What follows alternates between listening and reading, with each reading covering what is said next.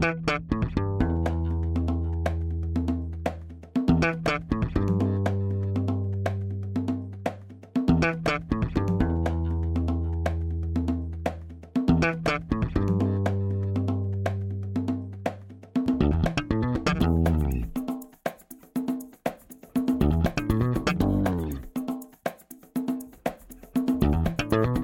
Este é o Tapa da Mão Invisível, podcast destinado àqueles que querem ouvir ideias que abalam sociedades e que não são ditas na mídia tradicional. Bem-vindo, Paulo Fux. Tudo bem, pessoal? Tudo bem, eu acho que o pessoal respondeu nesse exato momento, tudo bem.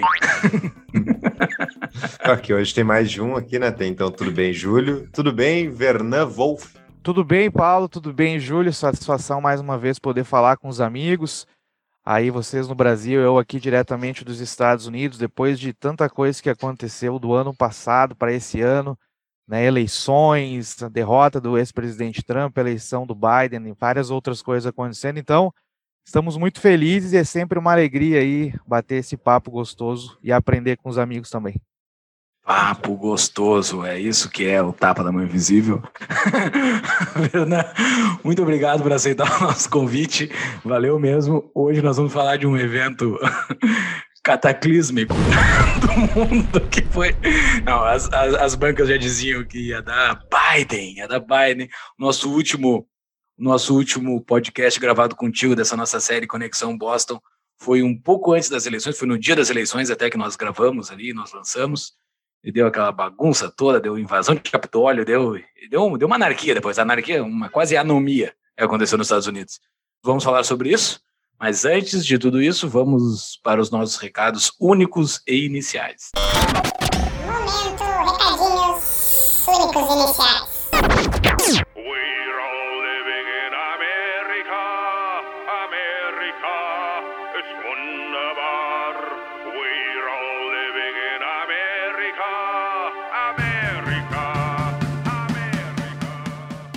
Então, pessoal, você aí que quer abrir um negócio, nunca antes na história desse país foi tão fácil abrir um negócio, especialmente porque você tem um meio digital, você tem como acessar pessoas ao redor do mundo. Então, se você quer abrir o seu negócio, precisa de auxílio, de indicações de como fazer, que é a melhor contabilidade de fazer, é a DBI Contabilidade, é a nossa contabilidade e é a nossa parceira do Tapa. Exatamente, pessoal. Entre lá na DBI, tabadomoinvisível.com.br barra DBI. Lá tem todos os contatos, formas de falar com eles, para fazer uma, uma, uma consulta para saber se o seu negócio, se a sua ideia, como é que está, como é que se enquadra tributariamente, essas coisas tudo que a gente precisa fazer para não deixar o rabo preso para o bicho vir dar uma mordida. Isso aí, você pode entrar no nosso site, então, tabadomoinvisível.com.br barra DBI para acessar mais informações.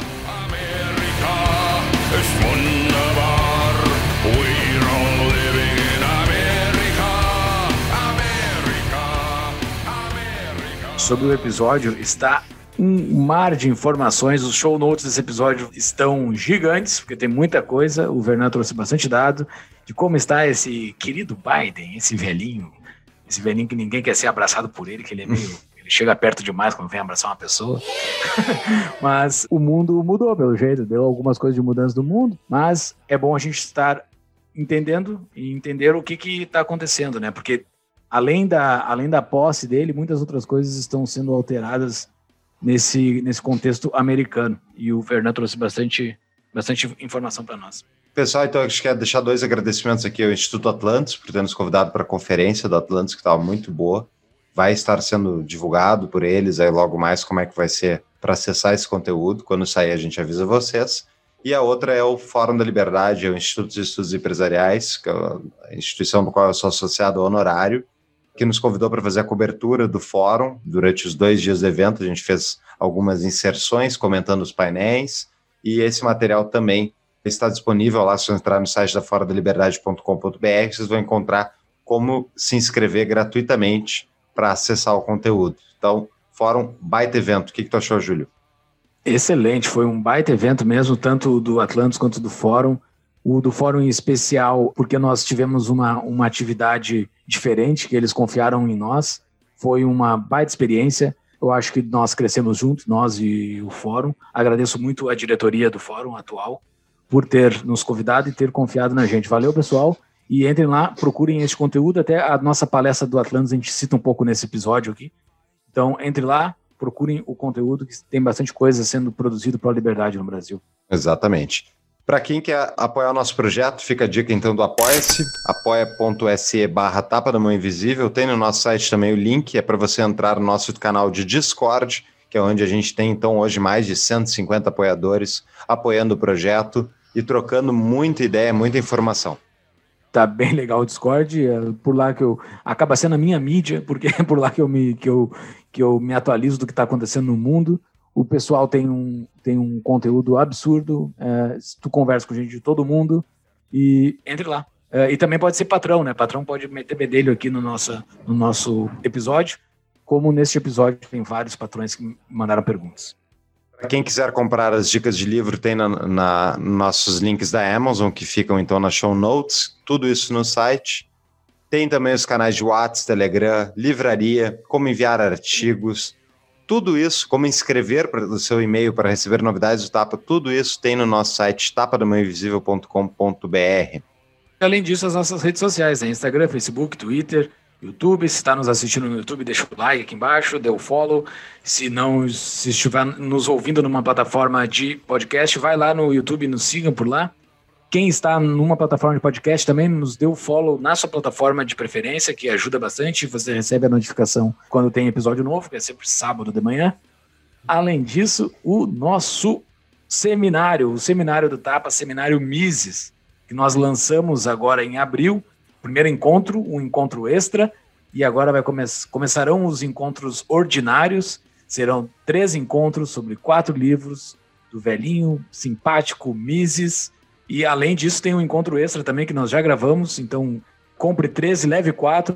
Entre lá no nosso link do, do seminário que vai estar embaixo. Se você estiver numa, numa plataforma de podcast, está embaixo também os links para entrar no seminário e tudo mais. Então, entre lá e participe e cresçam também no, nas ideias da liberdade, estudando o velhinho Mises. Exatamente. Para quem quiser, então, um auxílio e trocar ideia com pessoas que estão lendo os mesmos livros, entender a base do pensamento liberal austríaco, fica a dica do seminário Mises. E eu acho Exatamente. que é isso, né, Júlio? Nosso episódio está grande, vamos para o episódio.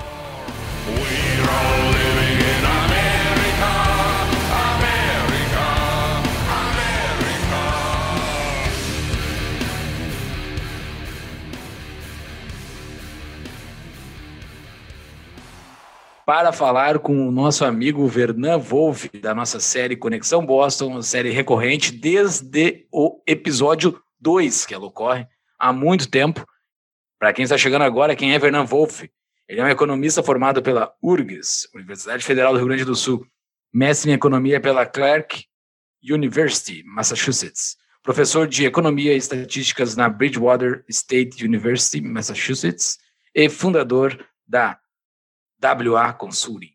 Seja muito bem-vindo, Vernan, valeu por tudo e valeu por trazer o teu conhecimento e a tua experiência de alguém que está com, com skin in the game, está com os pés na terra da, da terra da liberdade, se é que vai seguir sendo a terra da liberdade. Fux, quer começar aí falando? Ou não é nada demais essa eleição do Biden? Segue tudo igual. Olha, o, o desfiladeiro continua se aproximando, né? Mas não sabemos quando vai chegar.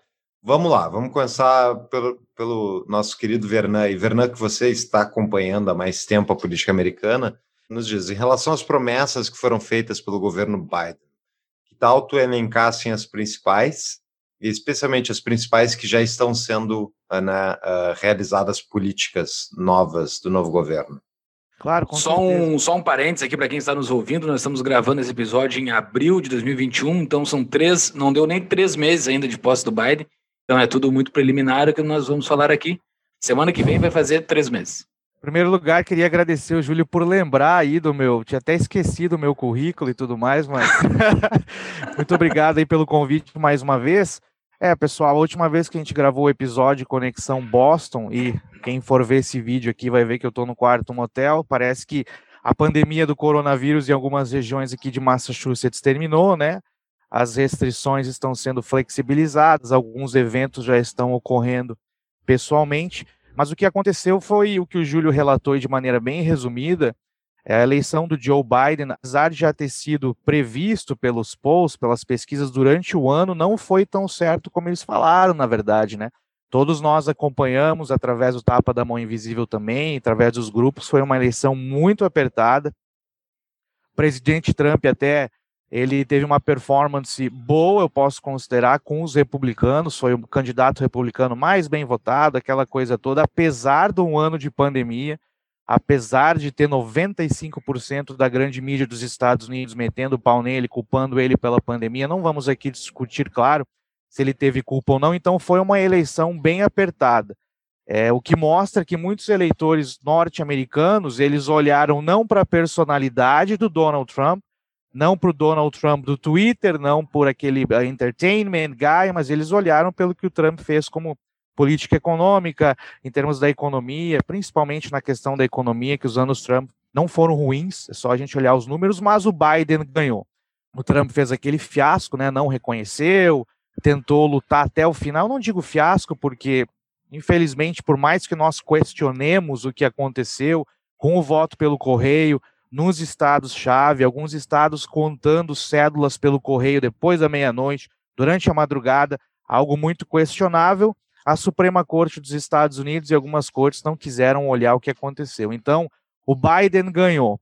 Antes de eu falar das promessas do Biden, a gente começar a bater um papo nessa história toda aí, a minha visão nessa eleição, antes de chegarmos no que o Biden prometeu, o que, que ele está fazendo, é o seguinte: eu não acredito que o Biden foi eleito por causa do Biden, por causa das promessas dele. Eu acho que ele foi eleito porque muita gente não gostava do presidente Trump, foi mais um voto de rejeição ao Trump o voto que foi a favor do Biden. Mas qual foi a mensagem do Joseph R. Biden, esse é o nome dele? Era uma mensagem de unidade, né? Unidade política, agora nós temos que unir o país, agora nós vamos reunir os dois lados né, do espectro político norte-americano principal, o lado liberal, o lado conservador, para fazer um governo de união eu sou ungido e eu vou unificar esse país. Isso foi a mensagem. Liberal dele. progressista, né? Pessoal? Liberal progressista, liberal no sentido americano, sempre tenho que, né, é, fazer essa correção. Liberal progressista, mas com viés de esquerda. Então o Biden quis unir o país.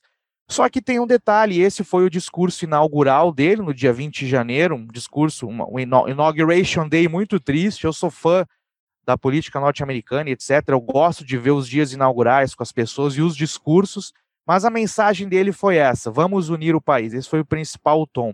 O que, que acontece quando o Biden é eleito? E eu costumo dizer para alguns amigos meus: os Estados Unidos hoje tem um rei. Esse rei se chama Joe Biden, que governa através de ordens executivas e decretos, né? E o Congresso, o Senado e o Congresso está lá, são os nobres que vivem do dinheiro do povo e etc e brincam aqui, brincam ali, aprovam esse bill e aquele bill, lei, né, o bill, leis, e o Biden vai lá e faz ordens executivas. O Biden é o presidente que nesses dois primeiros meses, três meses, foi o que assinou o maior número de ordens executivas. Eu posso até, antes de passar para o Fux aí, falarmos das promessas do governo, comentar. Ele fez, ah, se não me engano, trinta e poucas ordens executivas, foi mais do que fez o Obama, foi mais do que fez o Trump, foi mais do que fez o, o Bush. E muitas das ordens executivas do Biden é o seguinte: é para revogar o que o Trump fez. Ou seja, muitas pessoas questionam essa mensagem de unidade dele, etc. E outra coisa que tem se confirmado, e nós vamos comentar isso à medida que nós vamos avançando nesse episódio, que eu estava temendo quando nós discutimos aqui no, no, no, no podcast sobre o Biden, muitas pessoas que. O episódio, episódio 106, pessoal, nós falamos sobre as eleições, então, para ter um, um, panorama geral sobre essa disputa, Isso. escutem esse episódio. Episódio 106, um dos meus temores, e muitas pessoas votaram no Joe Biden porque ele ia, ele prometeu, ele falou que ele governaria como um moderado, né, aquele democrata mais moderado e etc. Mas o que a gente vê hoje no que o Biden está fazendo não tem as ordens que ele vem tomando e o que ele quer fazer tem um tom bem, não digo radical, né? Radical aqui é uma coisa, no Brasil é outra, mas bem à esquerda, né? Tanto no, no, na lei do Covid que ele fez, a lei da infraestrutura que ele quer fazer, né? Modificando completamente aí a estrutura, talvez energética do país. A questão é a seguinte, o ponto é a seguinte, e é, é o meu uh, personal take, como é que se diz? A minha opinião pessoal que eu vejo, conversando com meus colegas de trabalho, a gente tem contato com alguns centros de pesquisa que são dos dois lados. A gente trabalha com a Heritage Foundation, por exemplo, que é um pouco conservadora. Trabalhamos com o Brookings Institute, que é um pouco mais progressista.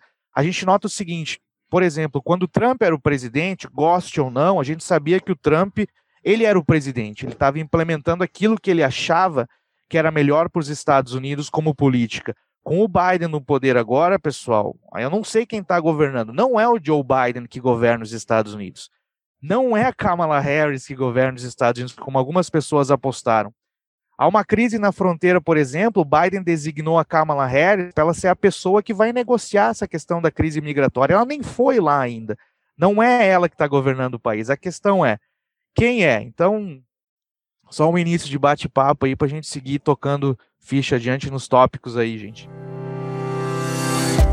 Você já deve ter ouvido falar na nossa apoiadora desde o episódio 4, a CapTable. Essa fintech nasceu para propiciar investimentos em startups para todos. Mais de 10 projetos já foram lançados com sucesso, com apoio de mais de 2 mil investidores engajados, tornando assim a CapTable um ecossistema de encontro entre recursos e inovação. Muito mais do que só um investimento, investir via CapTable é a oportunidade de estar em contato com startups inovadoras e ter ganhos além de financeiros. Para conhecer mais sobre essa baita empresa, veja no nosso site uma entrevista com um dos sócios dela. Acesse tapadamãoinvisível.com.br barra cap. Deixa eu fazer o advogado do diabo.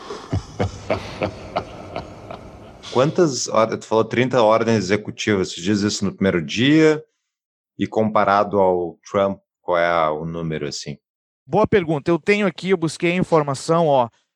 Até hoje, então nós não terminamos os 100 primeiros dias ainda. Até hoje, o Biden fez 39 ordens executivas, sendo que 19 delas foram para revogar o que o Trump fez. Baita unidade essa. O que ele havia feito por ordem executiva também, né?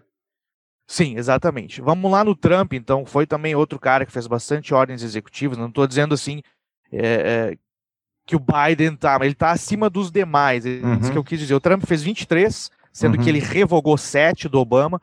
O Obama fez 19 ordens executivas até esse momento, nos dois primeiros meses, e o Bush fez 11 uhum. e revogou 5. Então, é, tá. Não, o beleza. Biden bateu o recorde. Sim, é, mas ok, eu concordo, é pior e tal, o número de tipo, mas é importante o pessoal entender também, explica para nós, Verão, o que que, que, representa, o que, que é uma ordem executiva, por que que os presidentes americanos continuamente fazem isso? Bom, a ordem executiva é o seguinte: tem muitas coisas que o presidente dos Estados Unidos são questões mais simples que podem ser resolvidas com um canetaço que não precisaria passar pelo Congresso. Quando é uma grande mudança na legislação, por exemplo, que o Biden quer fazer da reforma imigratória, tem que passar pelo Congresso. O que o Trump fez com a redução de impostos tem que passar pelo Congresso. A ordem executiva é quando né, você quer mudar alguma coisa de maneira mais rápida, mais simples, claro que dei as questões administrativas depois da ordem, uma coisa que eu não saberia dizer, mas aí tu simplesmente não conversa com a casa que foi eleita, nem coloca em debate a questão, assina, dá um canetaço e passa adiante. Vou dar um exemplo. Uma das ordens executivas que o Biden fez foi criticada e questionada foi a questão lá da licença que o, que o, o XL, o Excel Keystone Pipeline. Eu não entendi o que ele falou. Tinha lá na Norte Dakota e tudo mais. Ah, cara, tu falou um monte de palavras em inglês e siglas aí. Explica um pouquinho o que, que é isso aí que tu falou. É, o, nome, o nome da empresa é o Keystone, esse é o nome da empresa, e a, o pipeline é o gasoduto, né? Que, que que levaria, levaria gás natural e etc. Do, dos Estados Unidos para o Canadá e vice-versa. O Biden fez uma ordem executiva que acabou com a licença da empresa. Aí matou com um canetaço, matou não, eliminou cerca de 80 mil empregos no meio de uma pandemia. Não passou pelo Congresso, não colocou em discussão. Então é um dispositivo que eles têm, entendeu? Uhum. É, podemos questionar se vale a pena ou não vale. O cara vai fazer uma ordem executiva para acabar com o Banco Central, por exemplo. Aí, aí ele não pode, tá, né? Ele. É, ele, o claro, Banco Central foi, foi criado a partir de uma, uma emenda constitucional, né? Teria que passar pelo, pelo Congresso. Mas, enfim, isso é, é o de menos, né? Acabar com a ordem executiva não vai acabar, porque a razão que elas foram criadas é justamente para dar capacidade para o executivo executar políticas públicas, né? A dúvida aqui, Verão, é a seguinte: em relação. A coalizão que elegeu o Biden né, é uma coalizão muito, muito interessante de se pensar Porque quando o Trump foi parar no, no Partido Republicano em 2016, Trump já tinha tido, inclusive, tem várias fotos dele antigas com a Hillary Clinton, com Bill Clinton. Ele defendia saúde não estatal, né, mas uma saúde fornecida, garantida pelo Estado, digamos assim. Então, ele tinha várias posições que não eram historicamente ligadas ao Partido Republicano e muito mais ligadas ao Partido Democrata.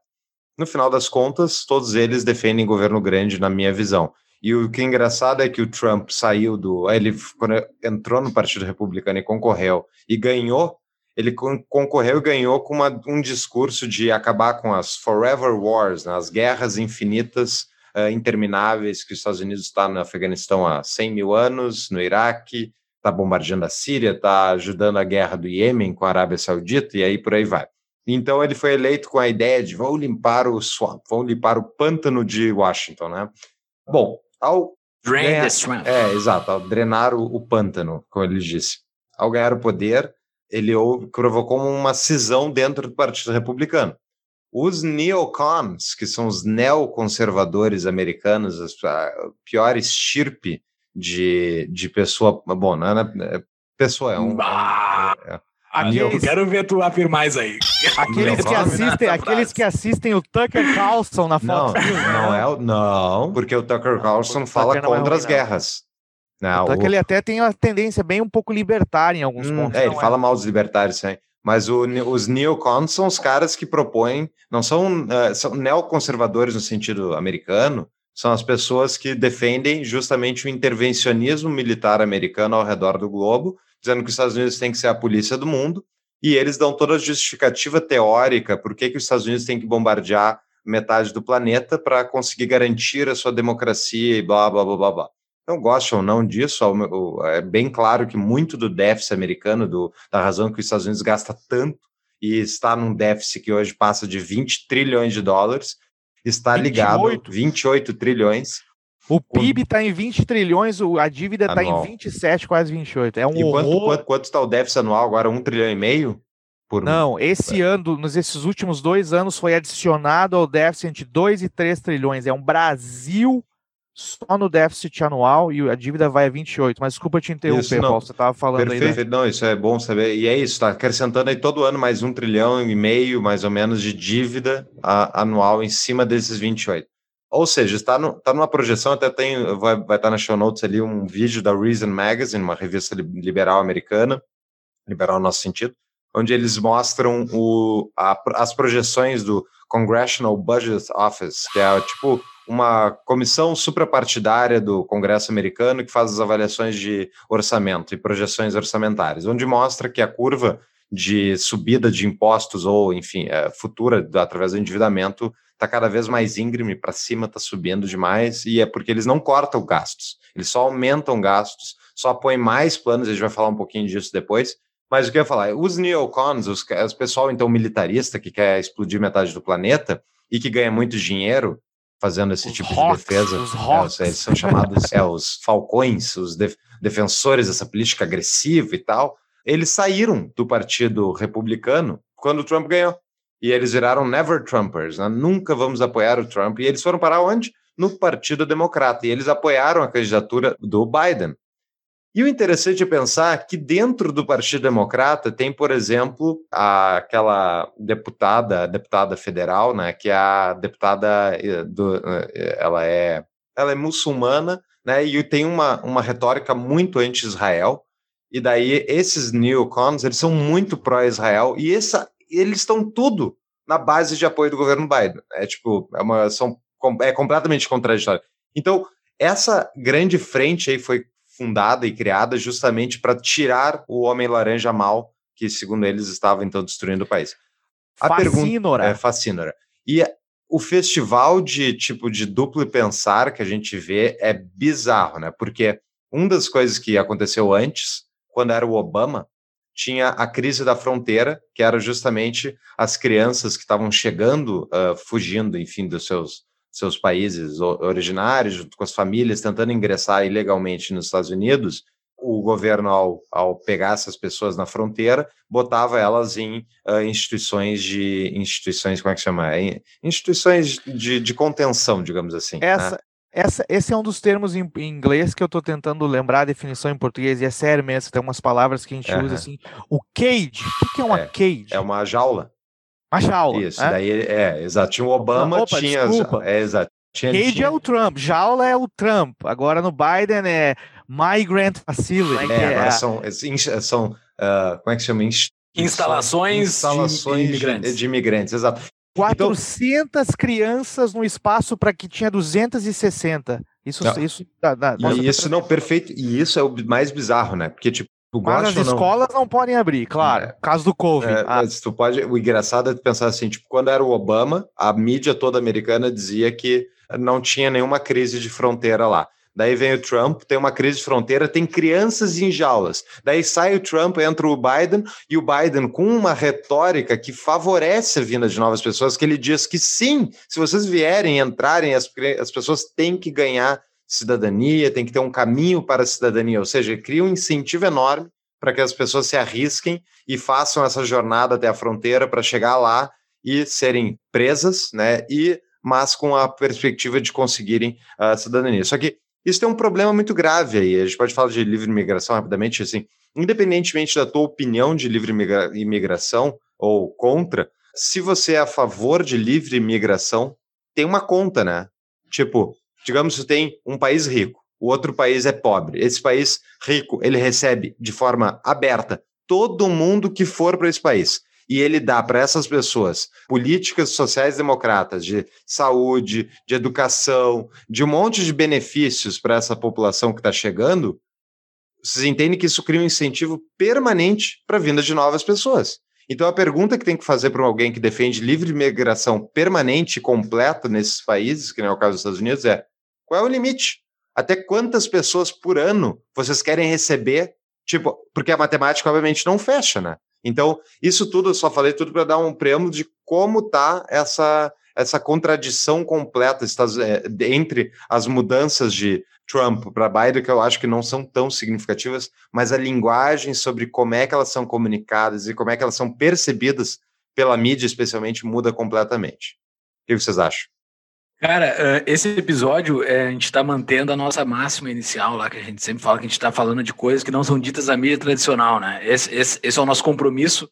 E desde o dia 20 de janeiro, a mídia tradicional parou de falar de governo dos Estados Unidos, né? O governo dos Estados Unidos, para quem assiste mídia padrão no Brasil, eh, e deve ser nos Estados Unidos também, o governo federal dos Estados Unidos era o tema sempre, e sempre, é, e sempre, e sempre com tom negativo, né? Sempre com tom negativo. Então, atualmente, não se fala mais dos Estados Unidos, tá todos os problemas resolvidos desde o dia 20 de janeiro, tudo foi resolvido, tudo, tudo, não há mais problema nenhum.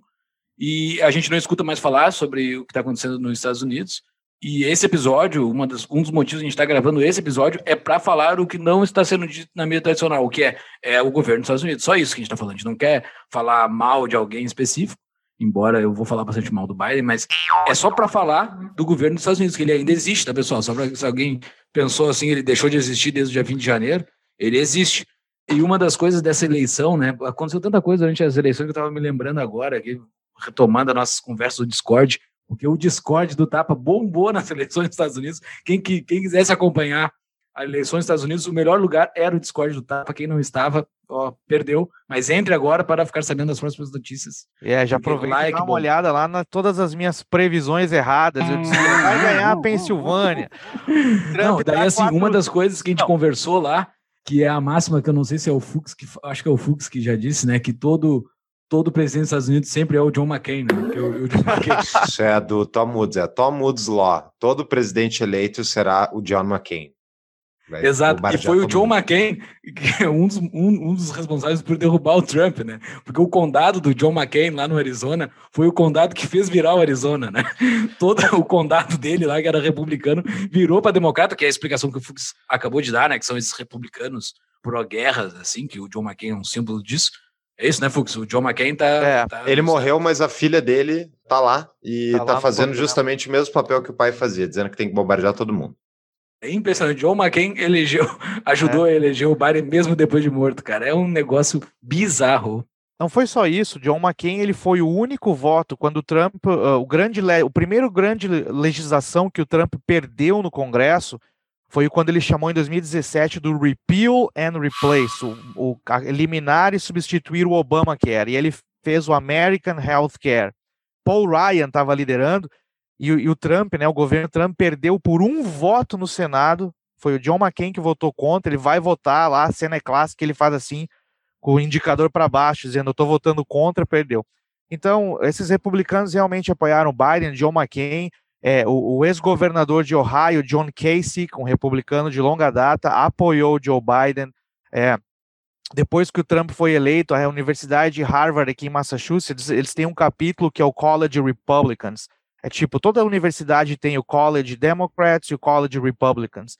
A primeira vez que o College Republicans, em 2016, não apoiou um candidato democrata, eles apoiaram Hillary Clinton na época, e ali começou toda essa história do Never Trump. Um, um candidato republicano, no caso, quer dizer. Isso, exatamente, desculpa. No caso do Discord, as minhas previsões estavam erradas. Como é que eu fui adivinhar? Na Pensilvânia, o Trump liderava 700 mil votos na frente do Biden às 11 horas da noite. Não tem como prever que vai chegar três caminhões com cédulas pelo correio, todas, é, todas, todas elas o Joe Biden. Mas claro, fair elections, eleições justas, mas não conseguiram provar, então eu não vou fazer aqui teoria. Não, mas eu acho que é um. Vou só é um plantar ela, eu não vou falar. Não, eu, eu vou plantar semente, eu vou falar e vou sair correndo. Olha, não, mas é um assunto Parece que foi roubado, mas eu não vou dizer que foi roubado. Mas é um assunto interessante de se tocar, porque se foi roubado, assim, que é algo que aparentemente foi, tu não consegue provar mais. o negócio entrou, eles misturaram as urnas todas lá, os papéis entraram tudo pro meio lá, tu não consegue mais bater com a assinatura, porque depois que misturou, tu não consegue mais bater. Então Nossa. apareceu um monte de voto, isso é uma coisa que ocorreu de fato. Apareceram urnas que eram quase 100% de voto para o Biden no meio da madrugada, isso ocorreu de fato, isso está está registrado. Mas se isso é fraude ou não, não tem como provar e vai ficar para história isso. Cara, eu, eu, vou, eu gosto... Mas claro aconteceu. eu, eu gosto muito de evidências científicas, parte do meu trabalho, na academia a gente estuda, etc. Mas eu também gosto de fatos, como é que se diz, anedotais. Eu não sei o Mas está numa academia diferenciada, porque atualmente a academia não olha mais fatos, né? É, é, é, não, aqui também não olha, vou ser sincero, não, é que ninguém vai entender o que eu vou dizer, então não corro, não corro o perigo de ser cancelado aqui nos Estados Unidos, então não tem problema. Mas a questão é a seguinte: é, eu tenho um colega meu que ele morava na Flórida, americano, morava na Flórida, se mudou para trabalhar em Massachusetts. Na época da eleição, ele falava para mim assim, ó, Vernon, é como eles me chamam aqui. Tu sabe qual a chance do Joe Biden ter ganho na Georgia? Cara, Georgia, a Georgia, o estado do sul, é um dos estados mais assim hardcore conservadores. Eu sei que na região de Atlanta lá, as grandes cidades. Tem a Stacey Abrams, que ela né, que se candidatou a governadora da Geórgia, a negra, né, afro-americana, perdeu. Então, mas o estado da Geórgia dificilmente perderia. O, o democrata ganharia lá, mas ganhou. Enfim, a eleição passou.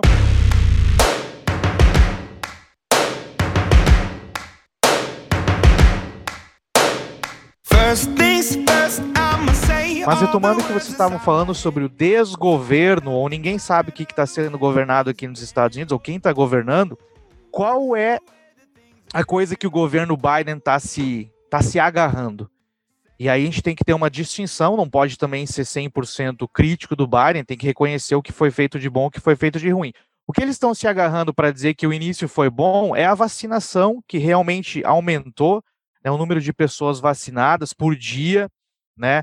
Mas isso aí foi uma coisa, por exemplo, que aconteceu que já estava em curso no final do ano passado. Quando Biden assume a presidência, a administração Trump, não é o Trump, né? A administração ali, a logística de distribuição, já estava vacinando entre 800 e 900 mil pessoas por dia. Aí o Biden assume, claro, e ele acelera essa questão de vacinação, faz aquela meta de vacinar 100 milhões de pessoas nos primeiros 100 dias, essa meta já foi batida, eles querem hoje fazer 200 milhões até os 100 dias, e é óbvio que ele faria isso, eu vou te dizer o porquê. Não tem presidente que conseguiria governar um país ou fazer coisas, né, com os estados e etc., na situação de restrições que estava acontecendo aqui nos Estados Unidos por causa da pandemia. A pandemia, as restrições estaduais, eles colocaram a economia no buraco. A crise econômica que aconteceu no ano passado e que agora está desaparecendo é uma crise econômica criada artificialmente por causa das restrições. Não é uma crise econômica de fundamentos econômicos, as decisões, as empresas fizeram decisões erradas. Eles fecharam, alguns estados, Califórnia, aqui em Massachusetts, eles fizeram restrições severas, jogou a economia no buraco. O que, que o Biden? O Biden sabe que ele não tem como governar dessa maneira. Qual foi a ideia dele? Vamos acelerar as vacinações para que o país, os estados que estavam mais restritos, comecem a abrir. Qual é o resultado disso? Uma das coisas que eu quero comentar depois, a expectativa de crescimento econômico nos Estados Unidos esse ano, primeiro era 4% do PIB, pulou para 6% do PIB, última conversa do Jerome Powell, agora tem gente falando em 8% do PIB. Todo mundo vai dizer, uau, olha o que, que o Biden fez, ele acabou com a pandemia e colocou o país na, na rota do crescimento de novo. O que eles não esquecem é que a crise foi criada artificialmente por causa das restrições, e é óbvio que quando o país começasse a abrir e as empresas começassem a contratar, o país ia crescer. Ano passado o crescimento foi negativo, foi menos 2%. A base de comparação é fraca. Então, o Biden faz essa questão aí da vacinação se apoiando na questão da distribuição que foi feita na administração anterior e que tem que ser falado, tá? A operação Warp Speed que o Trump fez ano passado para conseguir a vacina da Pfizer e da Moderna, principalmente em tempo recorde, aí nos nove meses, oito meses, a operação Warp Speed lá, muitas das coisas que foi feito, ele eliminou etapas do FDA para aprovar a vacina e fez com que essas empresas privadas farmacêuticas que são centros de inovação tecnológica gigantescos pudessem criar, né, eles próprios essa vacina. Então, questão da vacinação, o Biden vai se agarrar nessa questão aí para dizer que ele fez o crescimento econômico, que ele fez, ajudou o país a crescer e etc. Eu sei que vocês querem comentar alguma coisa, depois eu queria dar pinceladas no que o Fux mencionou sobre a questão da imigração. Né? Então, crise imigratória, de, crise eu, na fronteira. Deixa eu só fazer um parênteses aí que tu comentou sobre os Estados Unidos. Eu tenho uma opinião um pouquinho diferente sobre a crise, eu concordo, obviamente, que as restrições econômicas inevitavelmente afetaram o, a economia, mas tem, uh, de, de forma geral, as pessoas, devido à pandemia, elas diminuíram muitos dos seus contatos, diminuíram a sua ida a ambientes públicos e tal. Ou seja, com ou sem pandemia, teve, tiveram estados, inclusive, que não fizeram restrições e as pessoas diminuíram as suas interações, pararam de ir em eventos, esse tipo de coisa. Então, aconteceria um baque naturalmente devido a, a, ao evento do, do, da pandemia. Agora, é muito engraçado de ver, muito engraçado, não, é engraçado porque eu tô aqui fora e tal, olhando, mas é triste, na verdade, que é o tipo, a mídia americana estava defendendo a, a, a atuação do governador e do prefeito de Nova York, que são democratas, como sendo exemplares até o dia que depois que, que o Biden foi juramentado. A partir dali, eles viraram em cima do cara, então, de, do, do, acho que especificamente do prefeito, né? Então. É o governador ali. de Nova York, o Andrew Govern... Como. Não, é, é, não era o prefeito?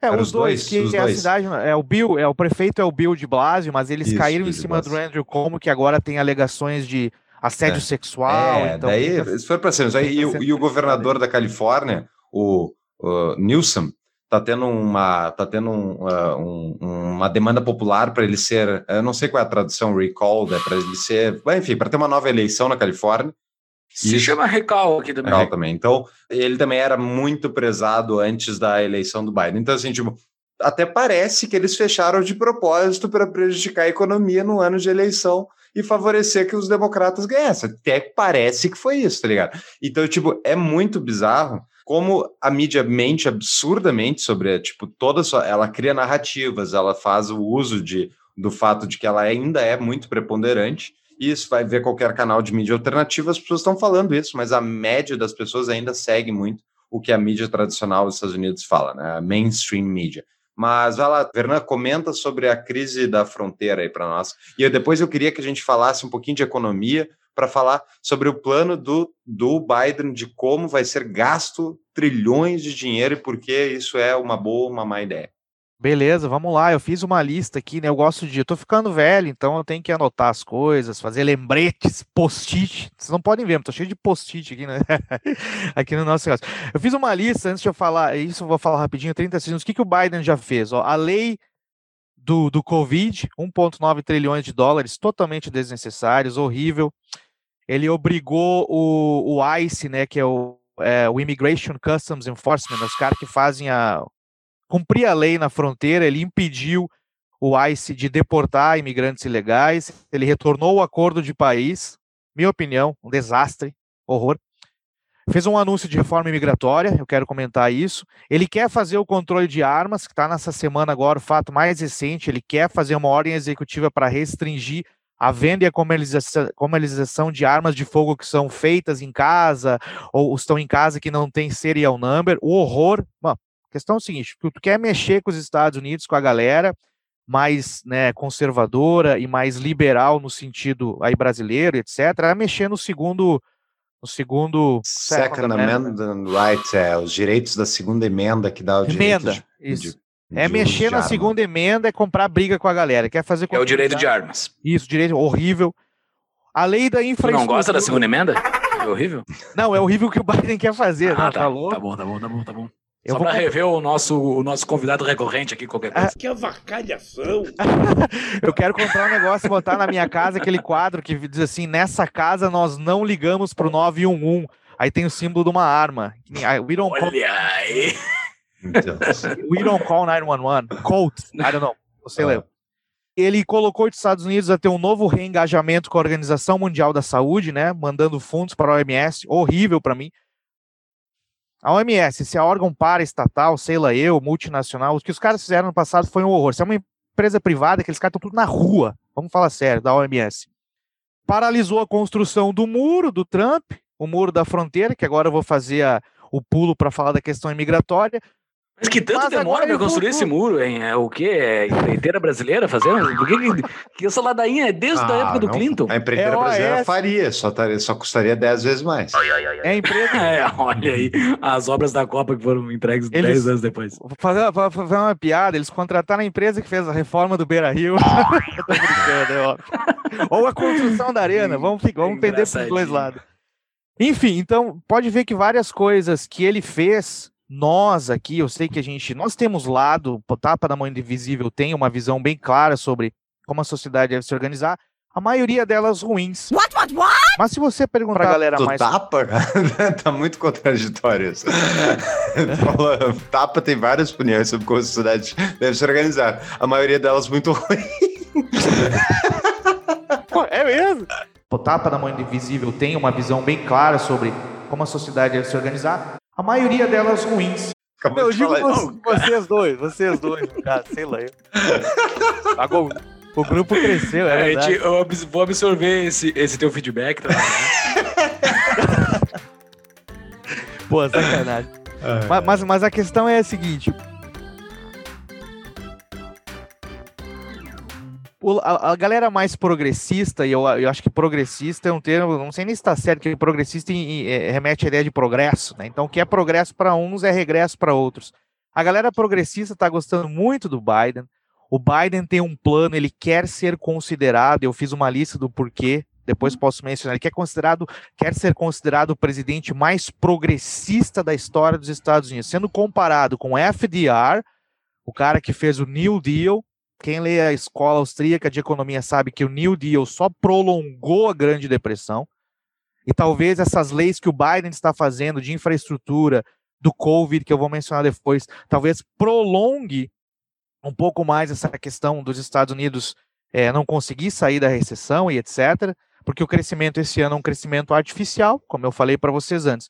Quer ser comparado ao FDR e ao Lyndon Johnson, lá da década de 70, 60, que fez a guerra à pobreza, que fez as, as estradas né, de rodagem aqui, gastou muito com Social Security, ele quer, quer ser considerado um dos presidentes mais progressistas da história, por isso que ele está puxando forte nessas questões aí de reformas, intervenção do governo e gastos e etc. Mas a crise migratória, né, eu trouxe alguns números aqui, como o Paulo Fux falou anteriormente, uma das promessas que o Biden fez na campanha foi, nos seus 100 primeiros dias, mandar para o Congresso uma lei para reformar a questão imigratória nos Estados Unidos. Hoje, os Estados Unidos tem cerca de entre 10 e 12 milhões de pessoas que estão vivendo aqui sem documento. Esse sem documento significa várias coisas. É a galera que vem pela fronteira com o México, ou é a galera que vem pelo aeroporto, às vezes vem com visto de turista, como eu né, conheço várias pessoas, e acabam ficando aqui, chamado overstay de visa, ou ficar além da sua permanência, entre 10 e 12 milhões. Qual é a ideia do Biden? É fazer um plano de legalização dessas cerca de 10 e 12 milhões de pessoas indocumentadas para, em três anos, eles terem status legal e conseguir a residência permanente, que é o famoso green card, e em oito anos se tornar cidadão norte-americano. Então, em oito anos. Tem e gente... eleitor democrata. Por será oito anos, cara, né? o cara pensa até no, no número de anos. É, ele quer fazer isso e ele prometeu isso, só que tem um detalhe, né? Quando nós todos sabemos que o indivíduo responde a incentivos, todos nós tomamos as nossas decisões. É por isso que imposto é ruim, o imposto gera um desincentivo cruel na atividade produtiva tomamos nossas decisões baseadas em incentivos. Quando o Biden anunciou isso, e ele reforçou depois que foi eleito, gerou uma crise, a pior crise na fronteira dos últimos 20 anos. Eu sei que vocês querem comentar, mas eu quero só falar rapidamente números. Primeira semana de abril, para ficar recente, é quando nós estamos fazendo essa gravação. Ah, 173 mil imigrantes entraram pela fronteira. Isso é o que, a, o, que o, o Border Patrol, a galera da fronteira, tem registrado. Só para colocar o número em perspectiva, 173 mil. O que, que é isso, Vernan? É um aumento de 70% com relação a fevereiro. Isso foi em março, desculpa. Não é abril, é março. Um aumento de 70% com relação a fevereiro desse ano. É um aumento de 72% com relação ao ano passado março de 2019, e um aumento de 50% com relação a março de 2018. Isso vai estar tudo no show notes. A galera que está nos ouvindo não precisa se preocupar, nós vamos colocar lá. Qual é o problema disso daí? Cerca de 20 mil crianças, só agora em março, chegaram na fronteira sozinhas. Como é que uma criança chega numa fronteira sozinha, entre 6, 7, 8 anos de idade? Isso, né? é, isso é bizarro, velho. É bizarro. Os caras vão lá, tem vídeos hoje em dia rolando aí na internet, os caras jogam eles lá e desaparecem e o Border Patrol que toma conta daquela criança. Tá? Enfim, 54 mil famílias, 54 mil famílias em março chegaram na fronteira com o México. Quando fala família, multiplica esse número por dois, três, né? 54 a CNN está fazendo cobertura disso? Se ligar aqui na CNN, eu, eu, vou ver sobre isso. Tu vai ligar na CNN, eles vão dizer assim: ó, aumentaram os casos de Covid no estado do New York. Os, agora, os não é 51, é 50, não é 50, é 100. Aumentou 100% os casos de Covid. Eles vão falar isso. A gente não vê eles reportarem isso, entendeu? Só que a crise está tão grande. Claro que esse comentário que eu fiz é uma brincadeira, que a galera está começando a falar a própria CNN, as mídias mais progressistas estão questionando Biden. O Biden deu uma entrevista coletiva depois de 60 dias, coisa que o Trump fazia toda semana, e por isso que era divertido. Ele ia lá e dizia: You are fake news. I'm not going to give you a question. You are fake news. O Biden esperou 60 dias para fazer uma entrevista coletiva com a imprensa, nove jornalistas selecionados, e ele deixou de fora a Fox News. Eu sei que a Fox News é problemática, mas talvez seja a única mídia que ia bater de frente com ele. O, cara, o correspondente da Casa Branca da Fox não foi escolhido para participar das perguntas. Então, Nessa... Mas aí a mídia se apavorou, eles, eles, eles, botaram isso. Meu Deus, o Biden não fala sobre um assunto. Eles falaram isso, né? Porque eles falaram isso do Trump o tempo todo. Tava toda hora falando: Meu Deus, o Trump é isso, meu Deus, o Trump é. Cara, é bizarro, é, é escancarado como a mídia é alinhada com o Biden. Não, não tem explicação, é sem, é sem precedentes. Mas, mas nessa entrevista coletiva que ele deu com, com, com os correspondentes da Casa Branca, ele foi perguntado: tem que justiça seja dita, presidente, a crise na fronteira e etc, e etc e ele falou que não, o caso tem que se resolver, não é simples. E eles perguntaram para o Biden: você vai permitir a imprensa ter acesso a esses, a esses facilities? Não sei como é que diz. É, Instalações.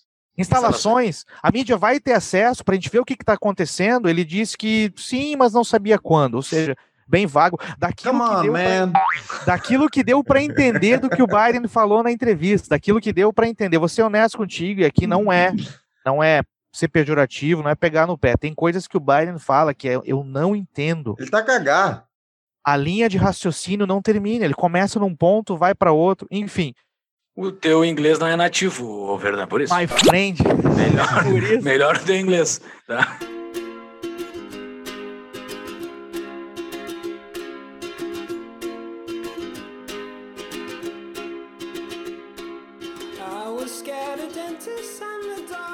Bom trazer esses dados aí, Vernan. E realmente o, a, a comunicação da mídia como um todo tá é muito é muito mentirosa. Até eu e o Júlio fizemos um evento uh, recentemente com o Instituto Atlantis, a conferência do Instituto Atlantis, onde a gente falou sobre a liberdade de expressão e o papel da mídia, blá blá blá.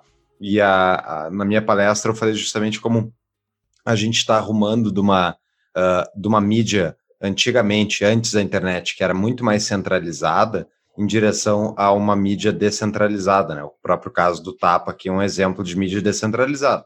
Mas o ponto principal é, quando tem um ente centralizador de informação, é muito muito benéfico para aquele ente. É, vamos, vamos, dar um exemplo bem prático. Tá? Tu tem uma situação, acontece um, um, um perrengue entre eu e o Vernan, e o Júlio é o jornalista que cobre a situação.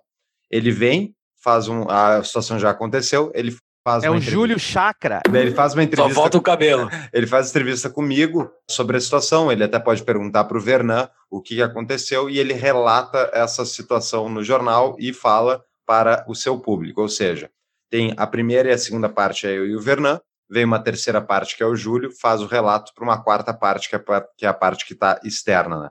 E o problema disso é, se tu está trabalhando com ente centralizado, aquela terceira parte, a mídia, ou enfim, ele tem um incentivo muito grande para relatar a situação de uma maneira que ele acha que é mais agradável, que ele acha que é mais favorece ele. E isso pode ser feito tanto porque ele está agindo de má fé propositalmente para dar mais poder ou dinheiro para aquela, aquela narrativa, ou porque ele é um incompetente, ou porque ele não viu a situação lá. Então, tem, tem vários. É muito mais fácil, tu, é, é, é muito mais fácil tu manipular a informação e trabalhar ela de forma a favorecer certos grupos. E olhando de fora a mídia americana, eu sigo muitos canais libertários e tal, o pessoal comenta bastante o Part of the Problem, podcast Dave Smith, eles descobrem exaustivamente o que, que a mídia americana faz e é um absurdo mesmo. É mentira em cima de mentira em cima de mentira. É bizarro, bizarro como passa reto.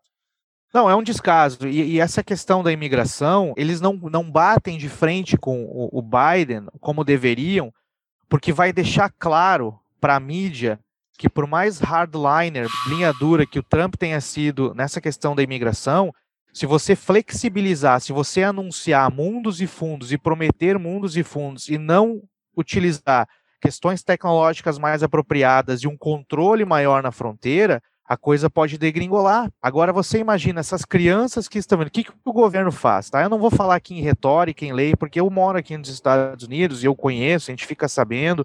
E sabe o que acontece? O que, que acontece com essas famílias e com crianças? Eles entram no país, muitos deles se entregam para a imigração, a imigração leva lá no, na instalação, fazem o registro, alguns dizem que eles são testados para Covid e tudo mais, e eles marcam alguns dias depois, alguns meses, para essa pessoa, esse indivíduo que cruzou a fronteira, aparecer na corte. Na corte dos Estados Unidos. Você vai lá, se apresenta na corte, e a corte vai decidir o que vai fazer contigo. Vai te mandar embora para o seu país, vai fazer alguma coisa, marca a corte dali dois meses. Tu sabe o que, que essa galera faz? Tá na cara. Eles desaparecem dentro do país. Eles vêm para Massachusetts, eles vão para Nova York. Muitos deles buscando uma vida melhor, muitos deles vindo para cá para ralar, para trabalhar, para contribuir com o sistema. Não estou falando essa questão aí. Estou falando da questão jurídica e legal e os incentivos que isso acaba, que isso acaba gerando. Então é um problema que a pessoa tem que ter um certo controle. Não é que vai mandar separar as famílias, não é isso daí. Tanto é que as famílias chegam aqui e são liberadas para entrar dentro do país. A única, a única coisa que a administração Biden alega é quando chega um adulto sozinho, o Vernan chegou lá, pá, magrão, pela fronteira, só eu, sem esposa, sem filho, eu sou mandado embora. Eles não deixam entrar dentro do país. Isso é o que eles alegam.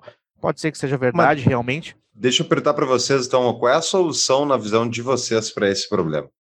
A minha solução para esse problema é que as propriedades sejam todas privadas. Essa é a solução. O Estado gerou um baita de um problema, dizendo que ele controla áreas públicas que ele não consegue controlar. Quando essa palestra que a gente deu lá no Atlantis, que a gente falou sobre mídia, o Fux deu a participação dele, eu fiz a minha apresentação também, resumindo, há uma grande simbiose entre mídia e Estado, porque existe um grande fenômeno que nós já falamos desde o episódio 1 aqui no Tapa da Mãe Invisível, que é que o Estado não entrega as coisas que ele promete. Isso é uma coisa que é um fato, está na teoria, está na prática, o Estado nunca vai conseguir entregar o que ele promete. Ele precisa de alguém para ajudar ele a mentir e gerar essa eterna esperança na população de que um dia ele vai entregar a porcaria da coisa que ele nunca entrega. Essa simbiose ocorre de fato com a mídia. A mídia vai sempre ter essa simbiose para ajudar no controle da narrativa. Tem incentivos para isso. Não estou dizendo que há um, um pacto firmado, mas há incentivos para isso. O Estado precisa de alguém que controle a mente da população e a mídia tem esse poder de controlar a mente da população.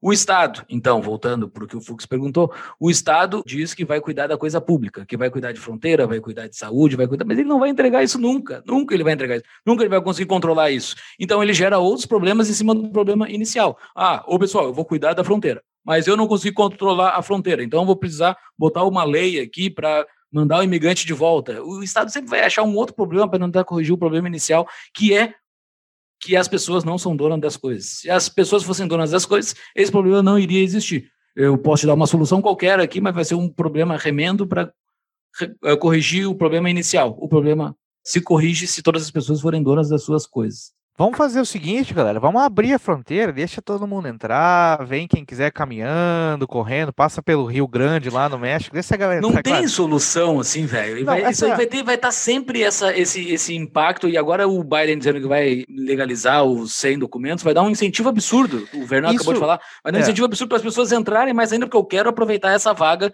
que vai abrir dentro desses próximos meses.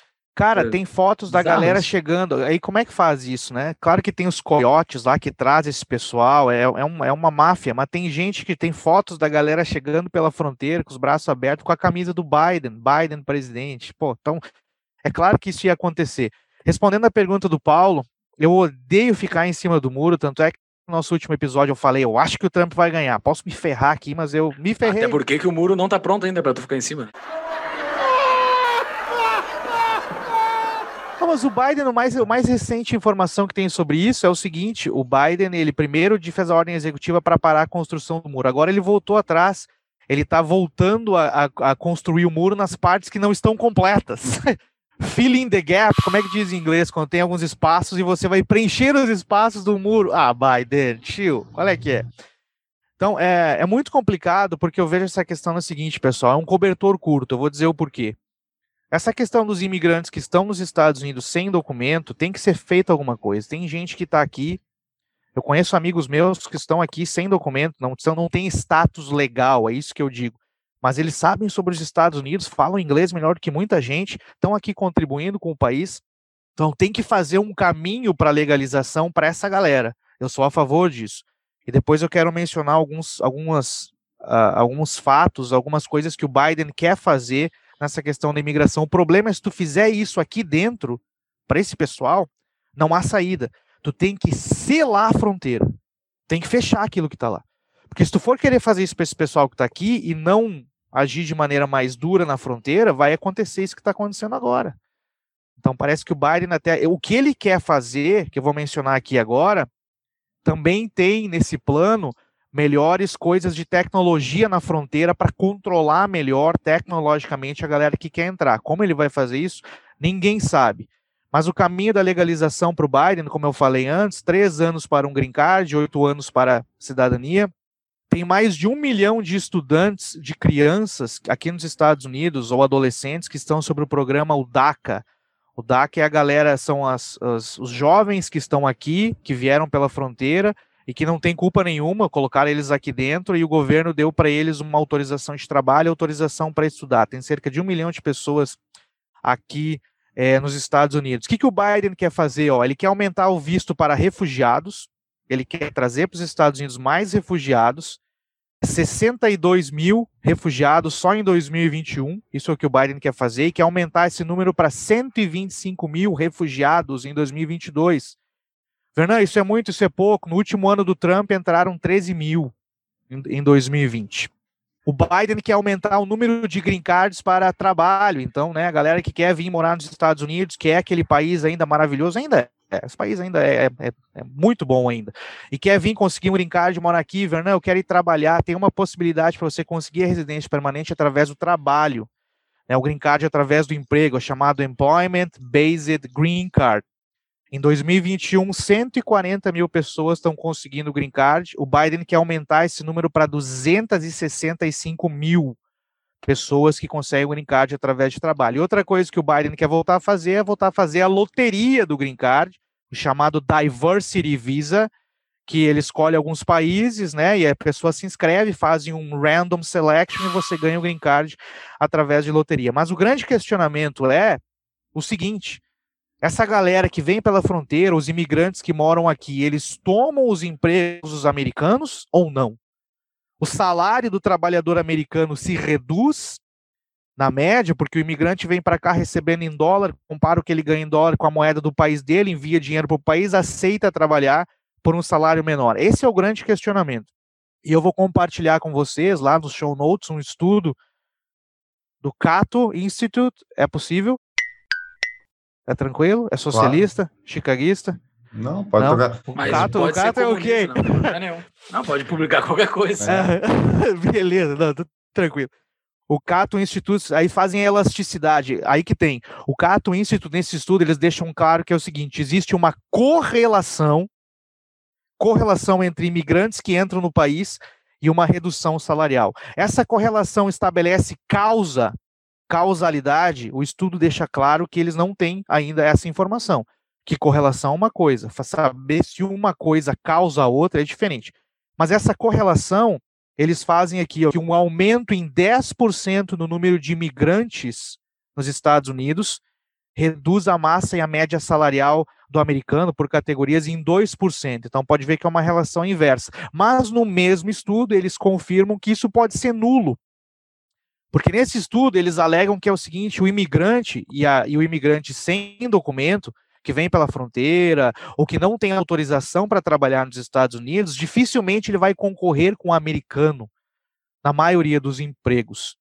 E eles dizem nesse estudo que isso pode até ser bom porque agora tu tem uma massa de trabalhadores, talvez sem muita qualificação, que vão focar em empregos dignos, necessários, mas que não exigem certa qualificação. E aí vai incentivar o americano que está aqui, que tem opção de estudar, de trabalhar, de se qualificar, a focar em vagas, em posições que exigem maior qualificação. Então, uma grande questão que algumas as pessoas, não é certo ainda saber se mais imigrantes, o Trump bateu nessa tecla, não, porque realmente existe uma correlação entre imigrantes e, e, e, a, e diminuição do salário. Mas se você analisar nesse estudo, eu vou compartilhar isso no show notes, essa relação não é clara. Então aí é uma, é uma questão bem interessante essa questão da imigração aqui nos Estados Unidos.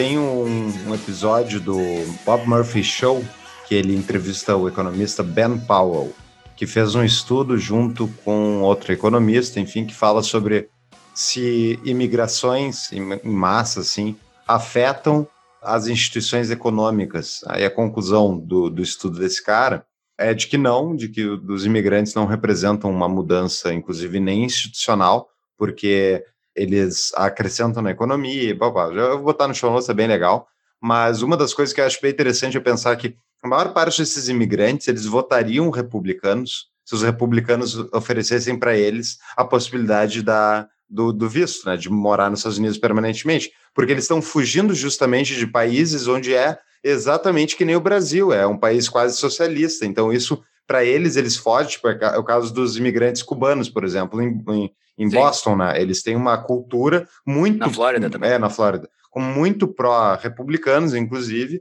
e contra o regime Castro, né? Então, é interessante. Tinha uma musiquinha boa, uh, uh, uh, Cubanos por Trump, que era bem divertida, aquelas músicas.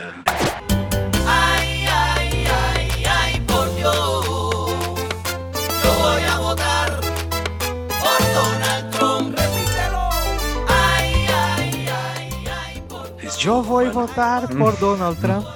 por Donald Trump, Donald Trump. Era muito boa essa música. Eu acho que de imigração falando bastante, a gente tem várias perguntas de, de patrões aqui. Eu vou começar puxando então a primeira aqui do Cristiano. Momento patrão pergunta. Quais são as principais fake news sendo espalhadas pelo governo do Biden e, que a, e quais que a população está comprando a ideia? Caramba, essa pergunta é tão boa e tá, tantas... Pega as principais só. Vem na cabeça, assim. Bom, eu acho que a principal fake news que o Biden está propagando é que é o seguinte, é que ele acabou, ele salvou a questão da distribuição das vacinas. Eu assumi o poder, agora todo mundo está sendo vacinado porque a administração anterior não fez nada. Isso eu acho que é uma grande mentira que ele promulgou. As pessoas estão acreditando isso? Eu creio que não, tá? É, eu noto que não, porque a opinião pública dos Estados Unidos, eles reconhecem que uma das coisas boas que a administração anterior fez foi, por exemplo, conseguir a vacina, em primeiro lugar, contra a COVID, contra a Covid, e começar um plano de distribuição. Talvez o plano de distribuição da vacina no governo Trump tivesse sido melhor no final do seu mandato se ele não tivesse chutado o balde. Mr. Trump, o cara é fogo, perdeu a eleição, foi fazer discurso na Casa Branca, incentivar os caras. Se tivesse focado na distribuição da vacina, talvez estaria melhor. Mas o Biden quer vender a ideia de que, né, por causa dele, a pandemia do coronavírus nos Estados Unidos está indo para o final. Eu acho que outra fake news tem tanta coisa acontecendo. Ah, tem várias. Por exemplo, agora tem uma nova. o estado da Geórgia voltou para passar uma nova, uma nova questão de regras exigências de... para votar, regra para votar, né? Esse, esse não sei nem como eu vou classificar isso, mas esse velho descarado desse Biden, ele comparou a nova lei da Georgia com o Jim Crow. O Jim Crow eram as leis lá, leis não, as atitudes no sul não, eram com leis, relação né? aos eram negros, leis eram leis no sul. Leis de segregação racial. De segregação racial, ele comparou essa nova lei da Geórgia, que exige basicamente, resumindo, a lei é o seguinte: para você votar tem que apresentar um ID, tá? ID é... No Brasil tem isso, no Identidade. Brasil tem isso. Tem que pra- identidade, tem que votar, mostrar uma tem que mostrar identidade. E tem outras coisas também, por exemplo, se tu tá na fila para votar, eles querem, não querem que as pessoas vão lá e dê água, comida para quem tá na fila, que isso pode incentivar a pessoa a trocar, né, o voto dele. Coisas desse tipo. O Biden comparou com o Jim Crow e disse que isso é, não é humano e não é americano. Fake news, mentira. E outra coisa, né? Por causa disso que essa nova lei da Geórgia tá, fa- tá fazendo e o, e, a, e o Biden falando mal disso, tem aqui o, o pior esporte que eu acho que eu não acompanho, não tenho nem interesse, que é o beisebol. O beisebol, todo ano, eles fazem o All-Star Game. Esse ano ia ser em Atlanta, na Geórgia, com os principais jogadores. Eles mudaram esse jogo, tiraram da Geórgia muitos pequenos negócios, restaurantes, esperando esse jogo. Muitos desses negócios, né, liderados por negros e etc., eles saíram da Geórgia para ir para o Colorado, em Denver, que tem leis para votar muito mais rígidas do que na Geórgia. Então, fake news esse negócio. Que lugar Biden tá maravilhoso. falando. Eles saíram, É só deixar claro, eles saíram em protesto com essa Isso. lei nova do governador republicano da Geórgia que queria exigir que as pessoas apresentassem identidade ao votar. É bizarro. Mas a maior de todas as mentiras do Biden, tu não falou, né? Que o progressismo é uma coisa boa, né? ele Não, quer ser um cara não. progressista, ele defende o progressismo. É a maior mentira da humanidade é a que ele está defendendo. Ele Cara, é, é impressionante. é- é Para o impressionante. farol da liberdade que é os Estados Nós vamos Unidos. falar daqui um pouco aqui. A lei de infraestrutura dele está cercado de mentiras. Essa infraestrutura vamos, vamos falar sim, mas calma aí. Pergunta do Claré. Momento patrão pergunta. Biden postou sobre 2 mil dólares para a população. A expectativa é real de uma ajuda financeira pela pandemia e ainda durante o tempo que for necessário? Tá, a questão é a seguinte: os 2 mil dólares, é, que na- no início, lá em março do ano passado, o Trump fez uma lei do Covid, onde todo mundo aqui que tinha um Social Security Number, que é o CPF, ganhou 1.200 dólares. Teve mais um round, mais uma. é, tipo, é cheque, é free money. Depositar na tua conta, 1.200 dólares. Helicopter money. Isso. Aí no final do ano, teve mais um round de 600 dólares. E foi quando o Trump falou que ele já tinha perdido a eleição. Ele falou: mas espera aí, isso é muito pouco. Na, na verdade, deveria ser 2 mil dólares em vez de 600. O Trump advogando isso, né? O conservador Trump. Ele advogou por 2 mil dólares e o governo deu 600. Aí quando o Biden assumiu, agora que ele fez a lei do Covid, Covid Relief, menos de 10% da lei tem a ver com o Covid. Eu tenho os números aqui se o pessoal quiser. Aí teve mais um round de 1.400 dólares. Então, 600 em dezembro, mais 1.400. O Biden mandou para a galera. 1.400 dólares. Caiu na conta de todo mundo. Free money. Ganhou, Então- Fernando? Oi? Tu ganhou? Não, eu não ganhei. Eu não ganhei porque o, o Biden, o porque é a questão, uma das coisas que o Biden fez, ele não, ele classificou por faixas de renda, tipo, dependendo da renda, a galera não ganhava. Então não é, foi todo tem mundo, iate, né? Quem tem iate não pode. Né? Teria.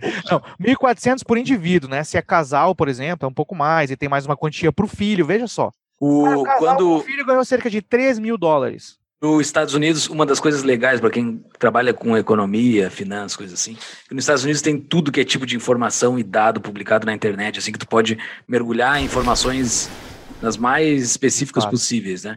O Federal Reserve uh, divulga o Z1, que é um consolidador da economia americana, assim, que é uns balanços da economia americana, tudo detalhado, assim, sabe? É muito interessante. Eu estava vendo o Z1 desse ano agora, que era o de março de 2021 dei uma analisada nos números ali, e esse dinheirão todo que saiu do Federal Reserve pela dívida do, do governo federal dos Estados Unidos foi para a conta dos bancos, os bancos passaram para as pessoas e ficou na conta corrente da, da, dessas, dessas pessoas, grande parte desse dinheiro, trilhões de dólares, eu vou colocar nos show notes a análise que eu fiz aqui, mas é okay. mais de é mais de 5 trilhões de dólares estão hoje ou em conta corrente ou no CDB dos Estados Unidos lá, Isso. que é não. o instrumento que eles têm lá, que está parado nas contas das pessoas. Então, assim, por que, que isso não virou uma inflação? Parte porque foi para o mercado financeiro, parte que inflou os assets, né, os, as stocks, os, Bitcoin, as ações, inclusive.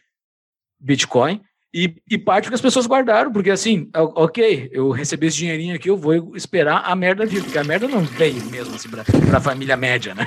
Então, o, o pessoal que estava passando fome usou, mas grande parte guardou o dinheirinho, cara. Então, hum, vai vir uma inflação futura violenta, pelo jeito, porque o pessoal está sentado eu, na grana. Eu não sei, porque essa é a grande questão, né? Que os modelos. Uh Uh, inclusive liberais, oh, dizem, ah, oh, se, oh, se, se tu... Fala mal dos modelos. Yes, science!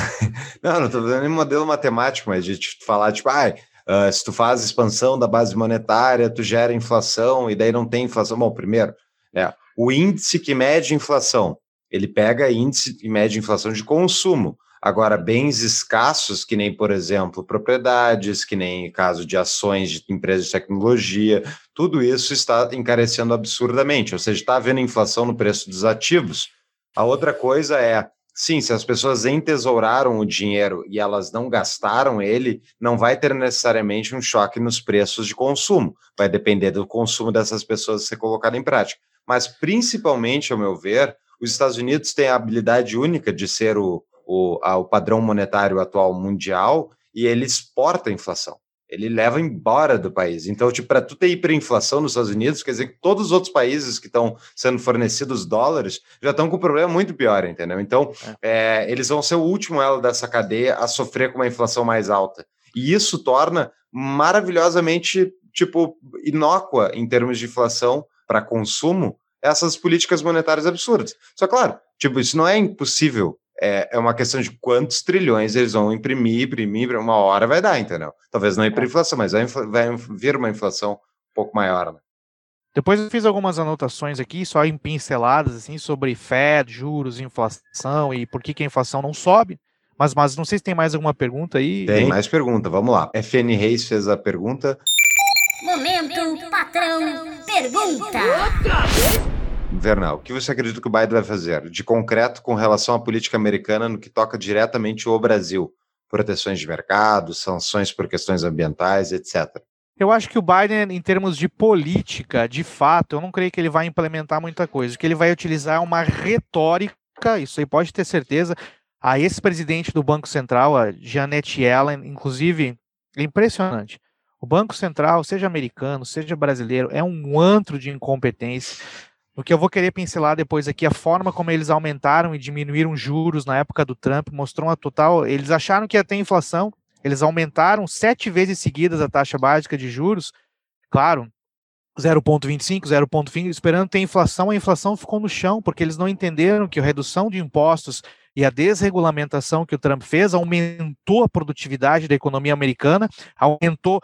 Quem estudou microeconomia 1 lembra que o salário é determinado pela produtividade no livre mercado ou, ou no mercado.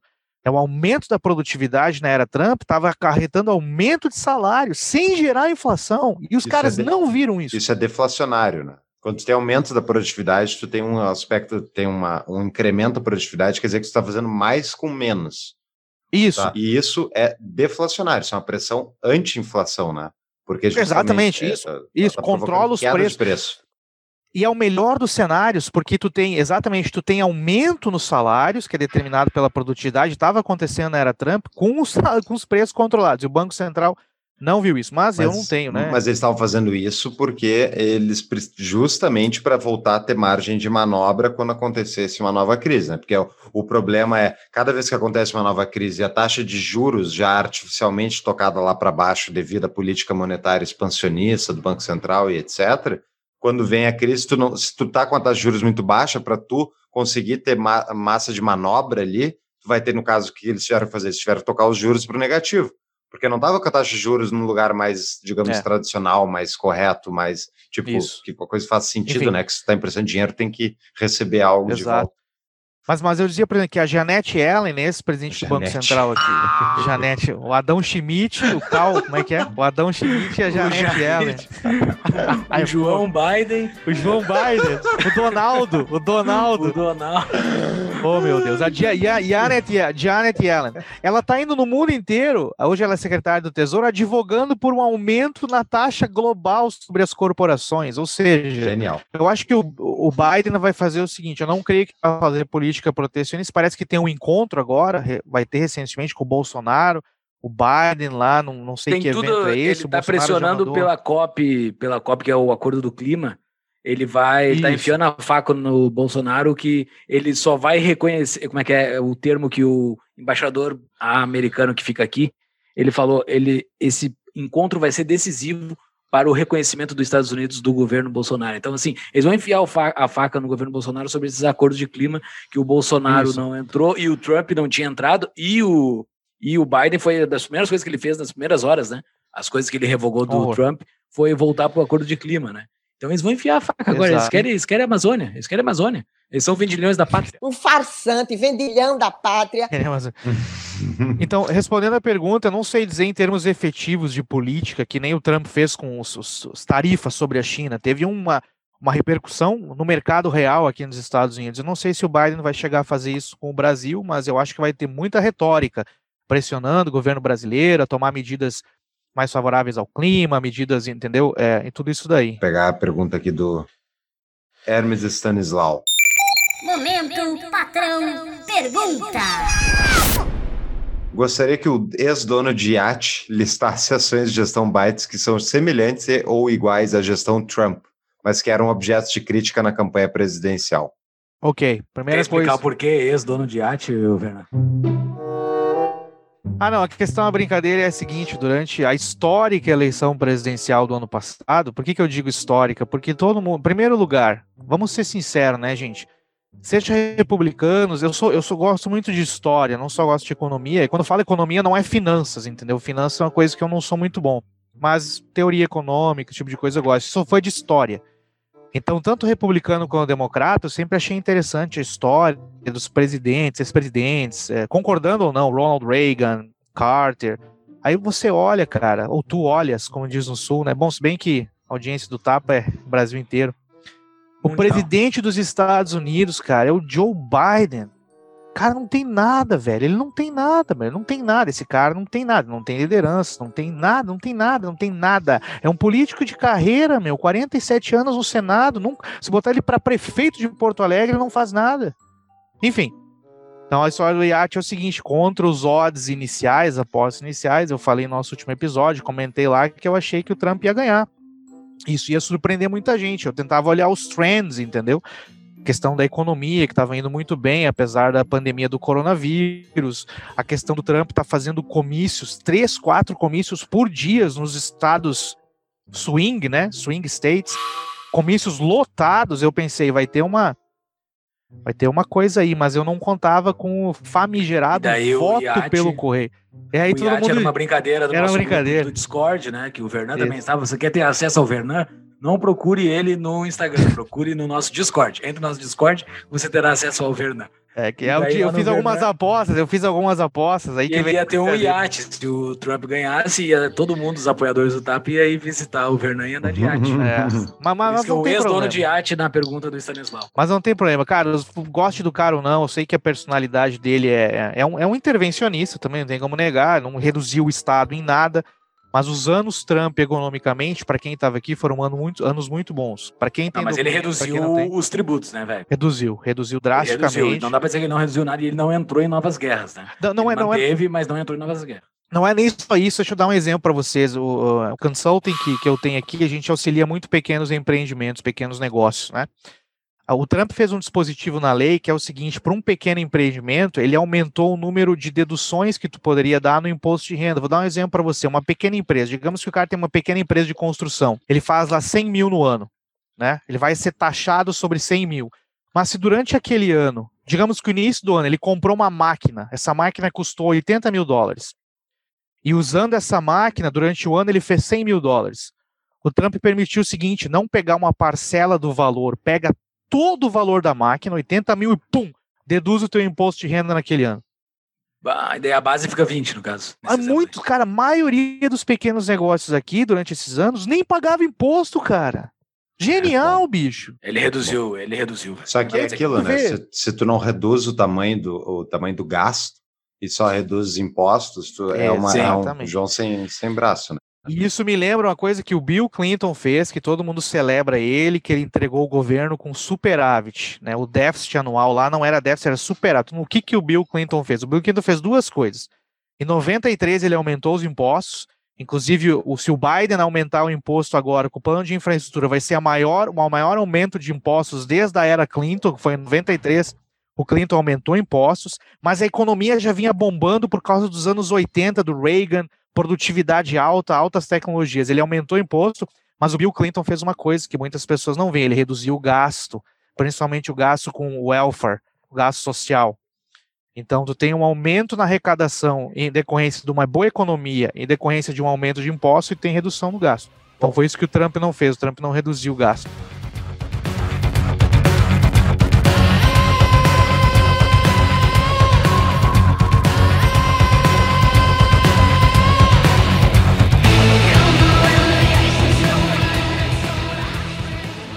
Respondendo aqui a pergunta do Hermes Stanislau, eu acho que Primeiro, a gente já citou que a política migratória, assim, ele, ele piorou o problema, né, ao incentivar as pessoas a virem, mas uh, o tratamento dado na ponta é basicamente o mesmo, né, de trancar as crianças em jaula, blá, blá, blá. O que é mais em relação à, pandemia, que já foi falado também da vacinação. Oh, uh, yeah. Tem acho mais. Ah, é eu acho, eu acho, não, tem mais um que é justamente que a gente pode entrar agora, que é a questão do, das relief packages, né? São os pacotes de auxílio emergencial, enfim, esse negócio de Modern Monetary Theory, a teoria monetária moderna, uhum. deixaria os cepalinos brasileiros de cabelo em pé, como eles não aplicaram isso em maior dose ainda no Brasil, porque é basicamente ideias de hiper, hiperinflação e de tu ter o governo botando dinheiro na economia, imprimindo sem, sem limites, o que faz a gente perguntar, né, Verna, por que, que as pessoas pagam impostos se o governo só precisa imprimir moeda e não gera nada de problema? Para que cobrar impostos? É só imprimir. E é isso que o, tanto o Trump fez, como o próprio Biden fez também. E é, eu acho que as polícias são muito similares. O que tem diferente agora, talvez, seja esse pacote de, abre aspas, aí, infraestrutura que o governo Biden está carregando. O que, que quer dizer isso, Bernardo? Bom, o programa de infraestrutura que o Biden quer implementar tem um nome que é chamado American Jobs Plan. Oh, que maravilha! Parece aqueles planos, né? O American Jobs Plan, né? Que nem o plano cruzado, plano verão, plano, sei lá eu. O American Jobs Plan, chamado, né, popularmente Plano de Infraestrutura. PAC, que... Programa PAC. de Aceleração do Crescimento, é o PAC. É exatamente o PAC, Exato. obrigado, É exatamente o PAC, PAC, é o PAC.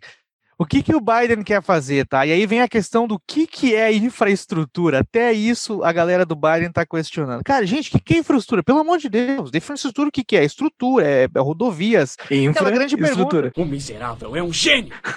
Quem constrói as estradas? O Biden já está respondendo. Eu, Joe Biden, vou construir as estradas. Mas o plano é o seguinte: é o maior plano de gastos de infraestrutura desde a década de 50, quando 50 e 60, quando Lyndon Johnson fez o Highway System, o sistema de rodovia nos Estados Unidos, pela vultuosidade.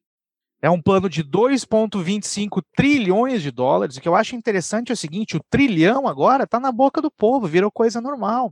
O Bush, na crise que deu em 2007, né, que Obama assumiu e foi para 2008, ele gastou 700 bilhões de dólares com plano de alívio financeiro naquela crise. Que era desproporcional. Era, era um horror. horror. Obama gastou um pouco mais, era um horror, era na casa do bi. Agora trilhões, não, um trilhão aqui, um trilhão ali. Então é 2,25 trilhões de dólares que o Biden quer fazer. Eu tenho os números aqui, é, rapidamente eu fiz para a gente dividir em números. Olha só, menos da metade vai para estradas, pontes, né?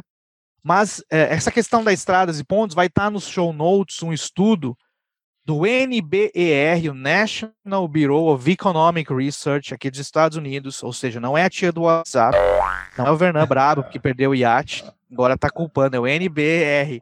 O NBER Seria diz... tipo o IBGE deles? De vocês é. aí? eu acho que um pouco mais, com maior credibilidade. Mas o NBR é, é um grupo, é um, é um órgão, né?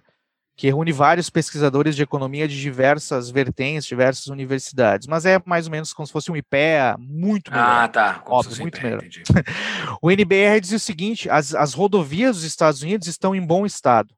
Não precisa tanta renovação nas pontes. Ou seja, é, é, um, é um subterfúgio que o governo Biden está adotando para fazer o seguinte: Menos da metade, então, vai ser gasto em estrada, em ponte e etc. 121 bilhões vai ser para isso aí, dos 2,25 trilhões. Não esqueçam. Nós temos 174 bilhões para acabar com o carro movido a gasolina, né? a estrutura de gás, nada. Dali Musk, Musk vai forrar ah, a guaiaca. Andar de carro de pilha, essa questão aí de Dodge com motor, não, carro de pilha, carro elétrico, né? 174 bilhões para o mercado de carro elétrico, 111 bilhões para água potável. Melhorar a questão da água potável nos Estados Unidos. Deve ser um problema aí para os Estados Unidos, deve ser, pelo jeito. 213 bilhões para moradia popular. Infraestrutura, moradia popular, 213 Isso bilhões. é muito PAC. uhum. 400 bilhões, aí eu não, não soube como traduzir esse termo, mas é Home Health Care é saúde o quê? Lar? É saúde familiar. Saúde familiar. É, é, saúde, é saúde para é da família, da residência. Não sei exatamente o que é. Tá, mas vamos falar exatamente o que, que é isso. Isso é política fiscal keynesiana. É isso. É, o, é. o, Biden, inclusive, ele falou, né, que não, ele quer que o plano seja gigantesco. E é isso, tipo, gigantesco. tipo, não importa onde é que está indo o dinheiro. Qual é a ideia que tem que gastar, porque daí é o jeito da economia se movimentar. Então a gente está vendo assim, política monetária expansionista, é, ou seja, eles estão imprimindo moeda dá com rodo, isso é política keynesiana, e daí tu pega o gasto fiscal, todo esse é política keynesiana, política keynesiana anticíclica, né, teoricamente, ou seja, se o ciclo está numa depressão, tu gasta dinheiro para tirar de uma depressão. Agora, como o Vernon já citou antes, a projeções é de que os Estados Unidos já vai crescer. E eles estão fazendo uma política procíclica de gastar, gastar, gastar, gastar. Quando fizeram isso no Brasil, vocês lembram o que, que deu? Deu probleminha, né? Deu probleminha. Deu probleminha, deu, então, deu um assim, ó, os Estados Unidos têm regras diferentes, okay. ao meu ver, da economia do, do que, por exemplo, um país que nem o Brasil. Por quê? Porque eles são o sistema monetário, né? Então, eles têm a, a moeda que compõe a cesta de moedas uh, representativa do sistema monetário internacional. Então, isso dá para eles umas, uh, privilégios monetários diferentes em relação ao Brasil. Se o Brasil fizesse essa, esse endividamento, essa torrada de dinheiro em projetos fiscal, a gente teria uma inflação muito mais facilmente percebida, porque não tem para onde escoar real, porque ninguém no mundo quer essa merda dessa moeda que a gente tem no país.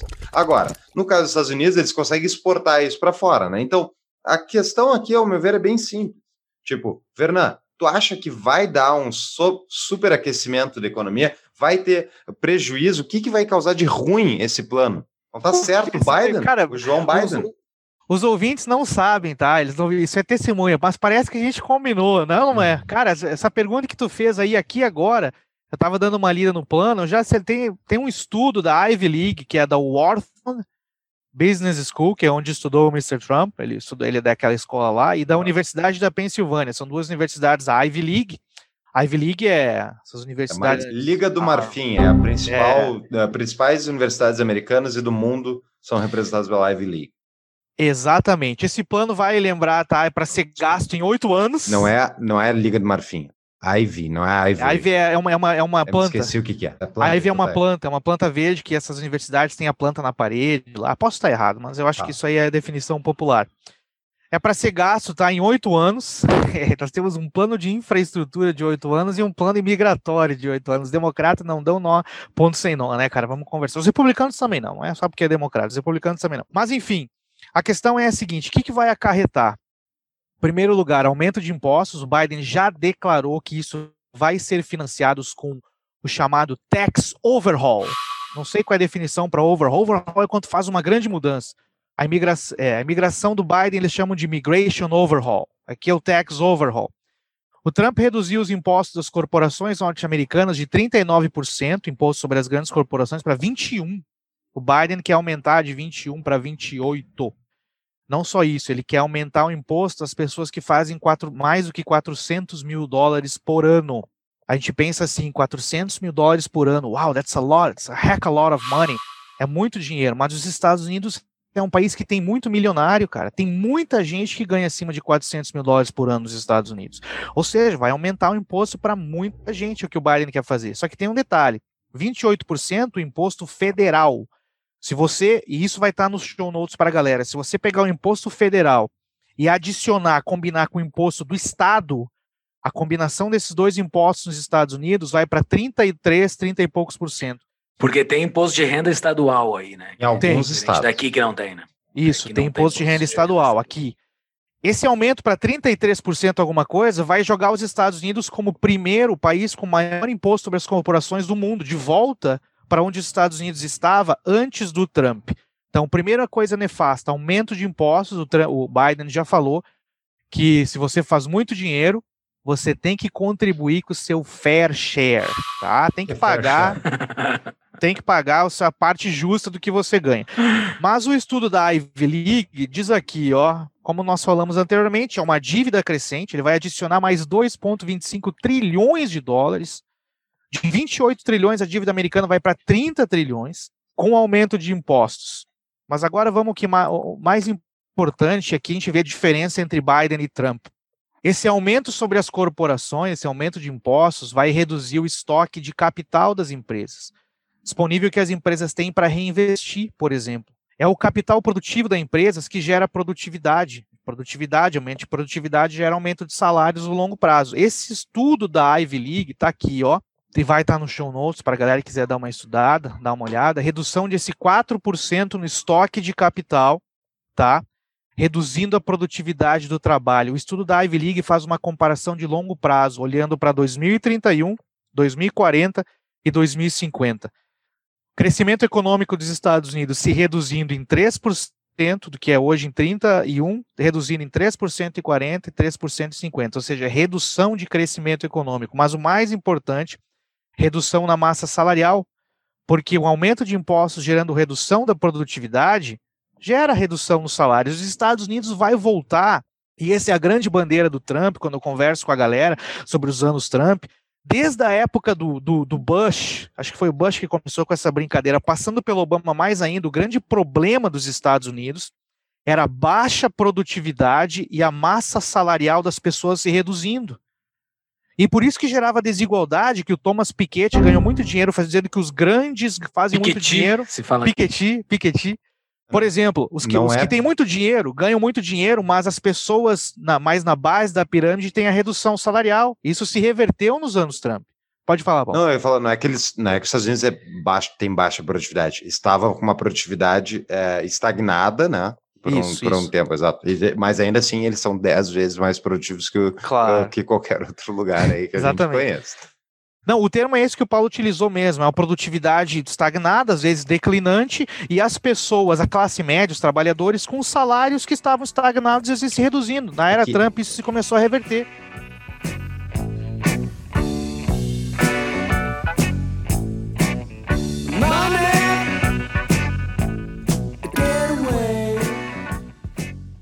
É que isso tudo é muito ligado à política, justamente à política monetária e é o fato justamente, tipo, o que que aconteceu que descasou a renda dos mais ricos da, do resto da economia. Foi ali o What the fuck happened em 1971. É o que, que aconteceu em 1971. Inclusive, aí vai ser pauta de, de, de conversas futuras do TAP. Mas é o fim do padrão ouro ao desconectar, ao dar calote na dívida americana, que foi o que o Richard Nixon fez, ao desconectar o dólar do padrão ouro, ele permitiu justamente que as impressoras ligadas ao extremo a partir de então para financiar todo o resto da operação americana.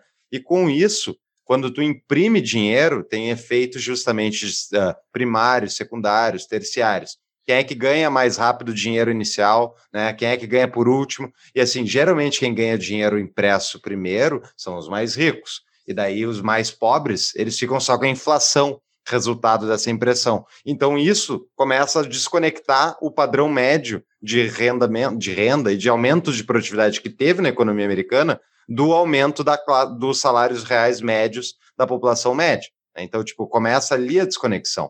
E esse gap aí só aumentou, especialmente ano passado, que a Amazon e outras empresas enormes foram permitidas de continuar operando, enquanto as empresas pequenas foram fechadas por lockdowns e coisas assim. Ou seja, quem é grande pode operar e ganhar mais dinheiro, e quem é pequeno fecha e quebra.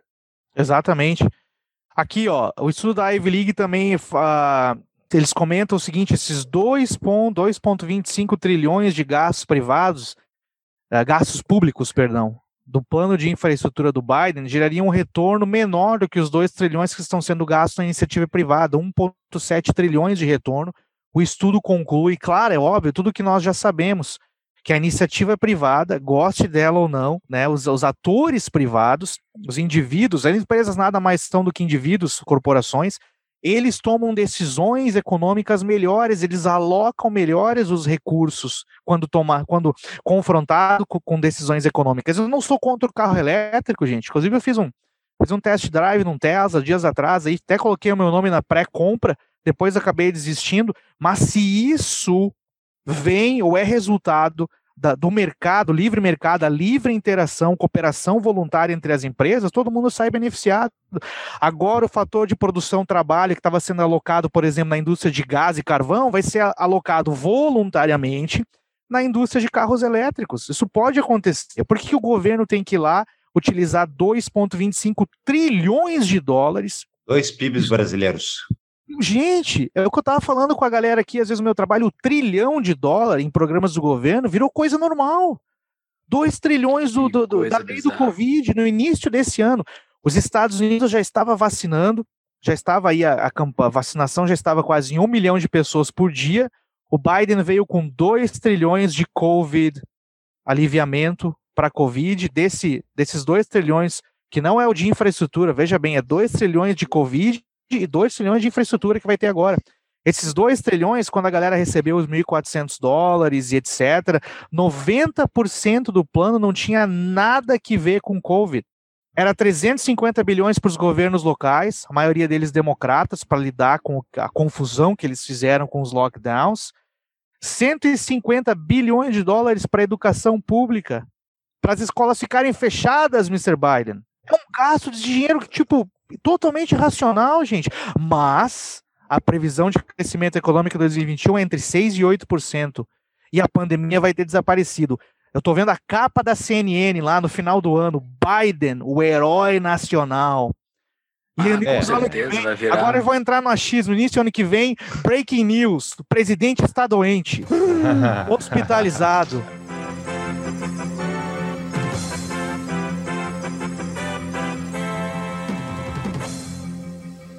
Kamala Harris faz história como a primeira mulher e a primeira negra presidente dos Estados Unidos. We did it, we did it, Joe. Toda Kamala Harris. Uau, a tá. primeira tá. presidente mulher. E... Não, vamos parar, vamos parar. Bom, Olha, o... já provei isso. Tudo isso é muito bom para o Bitcoin, né? É, exatamente. A solução para tudo isso é Bitcoin, né, pessoal? Porque assim, os caras estão destruindo o dólar, estão destruindo tudo, estão entrando, e tem outros pontos que a gente, nós não entramos aqui, que é a parte externa dos Estados Unidos em relação uhum. com as outras potências, né? Tá dando treta com a China, tá dando treta em Taiwan, estão botando avião um por cima dos outros lá para testar a capacidade de resposta um do outro.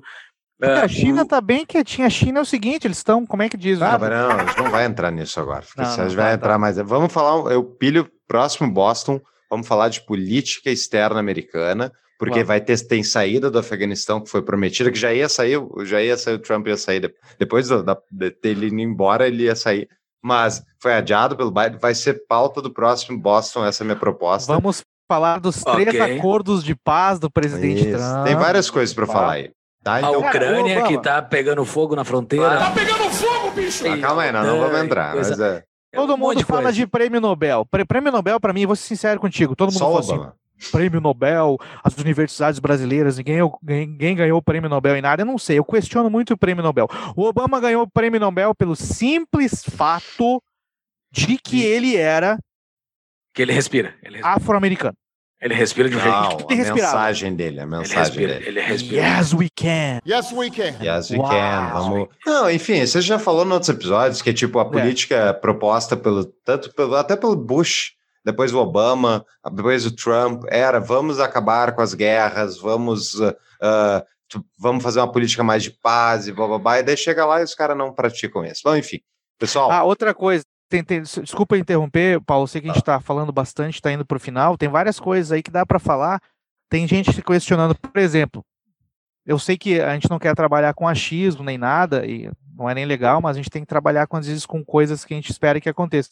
Não é nenhum, nenhum nem outro comentarista que eu ouvi falar que ano que vem tem eleições da Câmara e do Senado, tá? Tem muita gente. A opinião pública americana, durante a administração Trump, eu acho que uma coisa boa que aconteceu, eles viram que a mídia não tem muita credibilidade. Ficou na cara, aumentou ainda mais a falta de credibilidade da mídia com a população.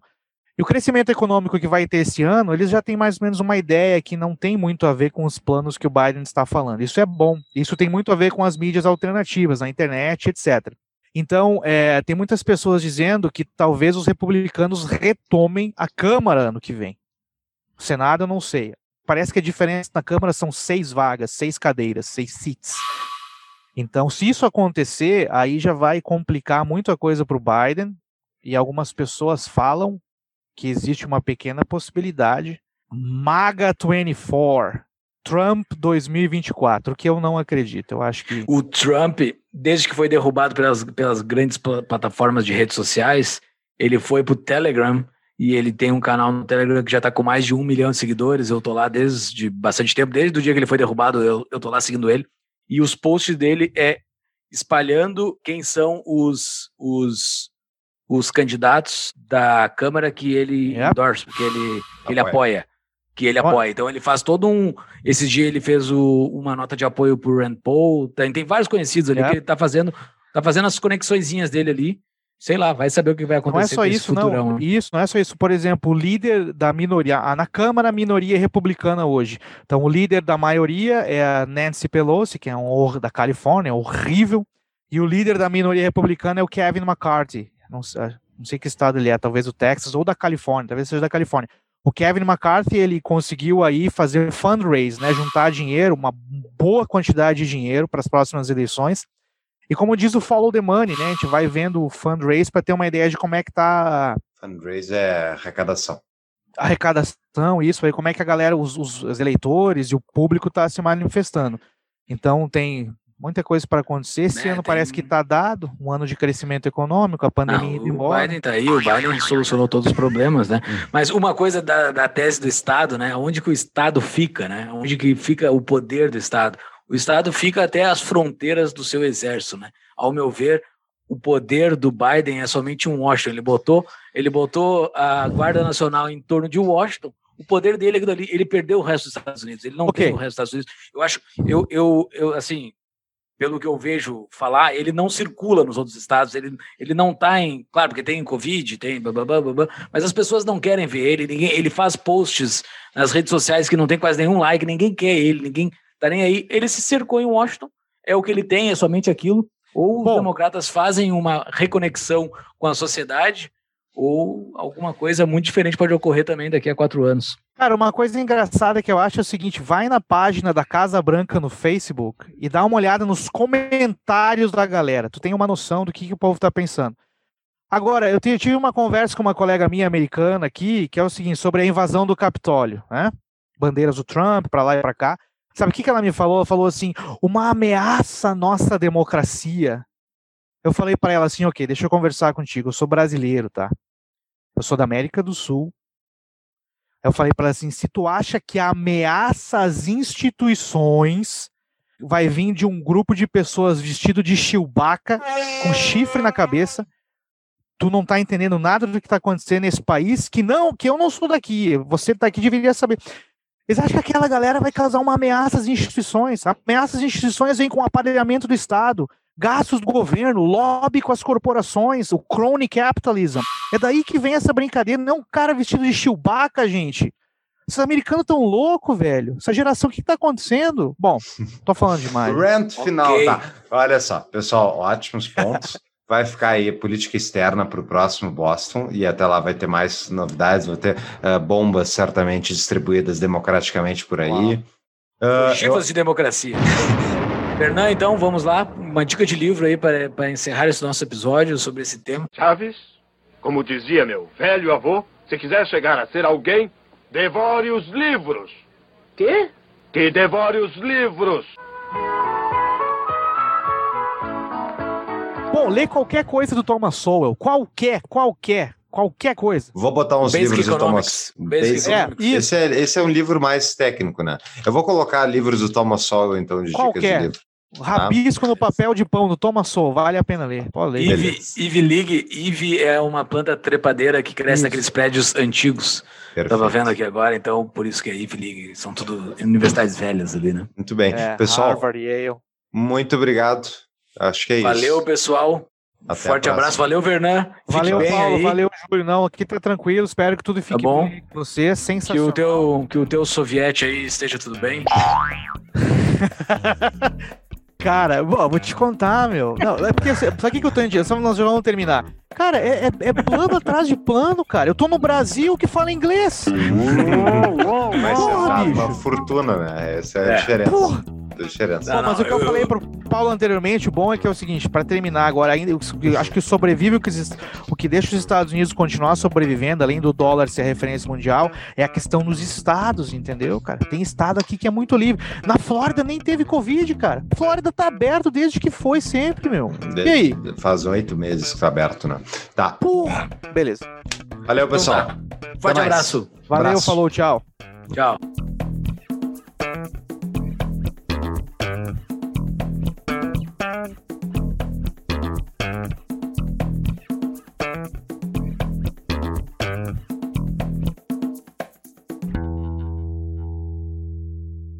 Fernando, então vamos lá. Uma dica de livro aí para encerrar esse nosso episódio sobre esse tema. Já, já deve ter alguma biografia do Biden dizendo como ele é um anjo, né? Ou, não tem ainda. O grande líder empático norte-americano. Desde quando tô buscando empatia num presidente, cara? Empatia eu tenho pro meu cachorro, pra minha mãe. empatia. Fala a dica, meu. Uma dica de livro aí, o Fernando tá puto, velho. Cara, que cara é foda o cara ser trampista, né? O cara fica não, mordido. Cara. Pelo, pelo, contrário, meu, eu sou um grande crítico do Trump, principalmente com a questão imigratória. Eu acho que ele devia trazer mão de obra qualificada do Brasil, da Europa. Eu acho que aí ele errou, errou feio, viu? Tarifa com a China, fizemos um episódio que é liberdade comercial, errou feio, cara. Tem que ser tough on China, mas não, mas não fazer isso daí. Cara, eu queria recomendar um livro, mas não me vem nenhum na cabeça agora, então. então por que tu falou que tu tinha? É, acho que o Thiagão vai ter que dar uma editada. Prezados ouvintes do Tapa, aos interessados em gestão empresarial e economia, a minha empresa, Proteus Associados, está auxiliando na criação da primeira faculdade com DNA liberal do Brasil, chamada Hayek Global College. Venha ser meu colega na primeira turma do Hayek Global MBA. Mais informações em tapadomeuinvisível.com.br barra HGC. Use o código TAPA e ganhe 5% de desconto. As aulas são ministradas em inglês. Obrigado.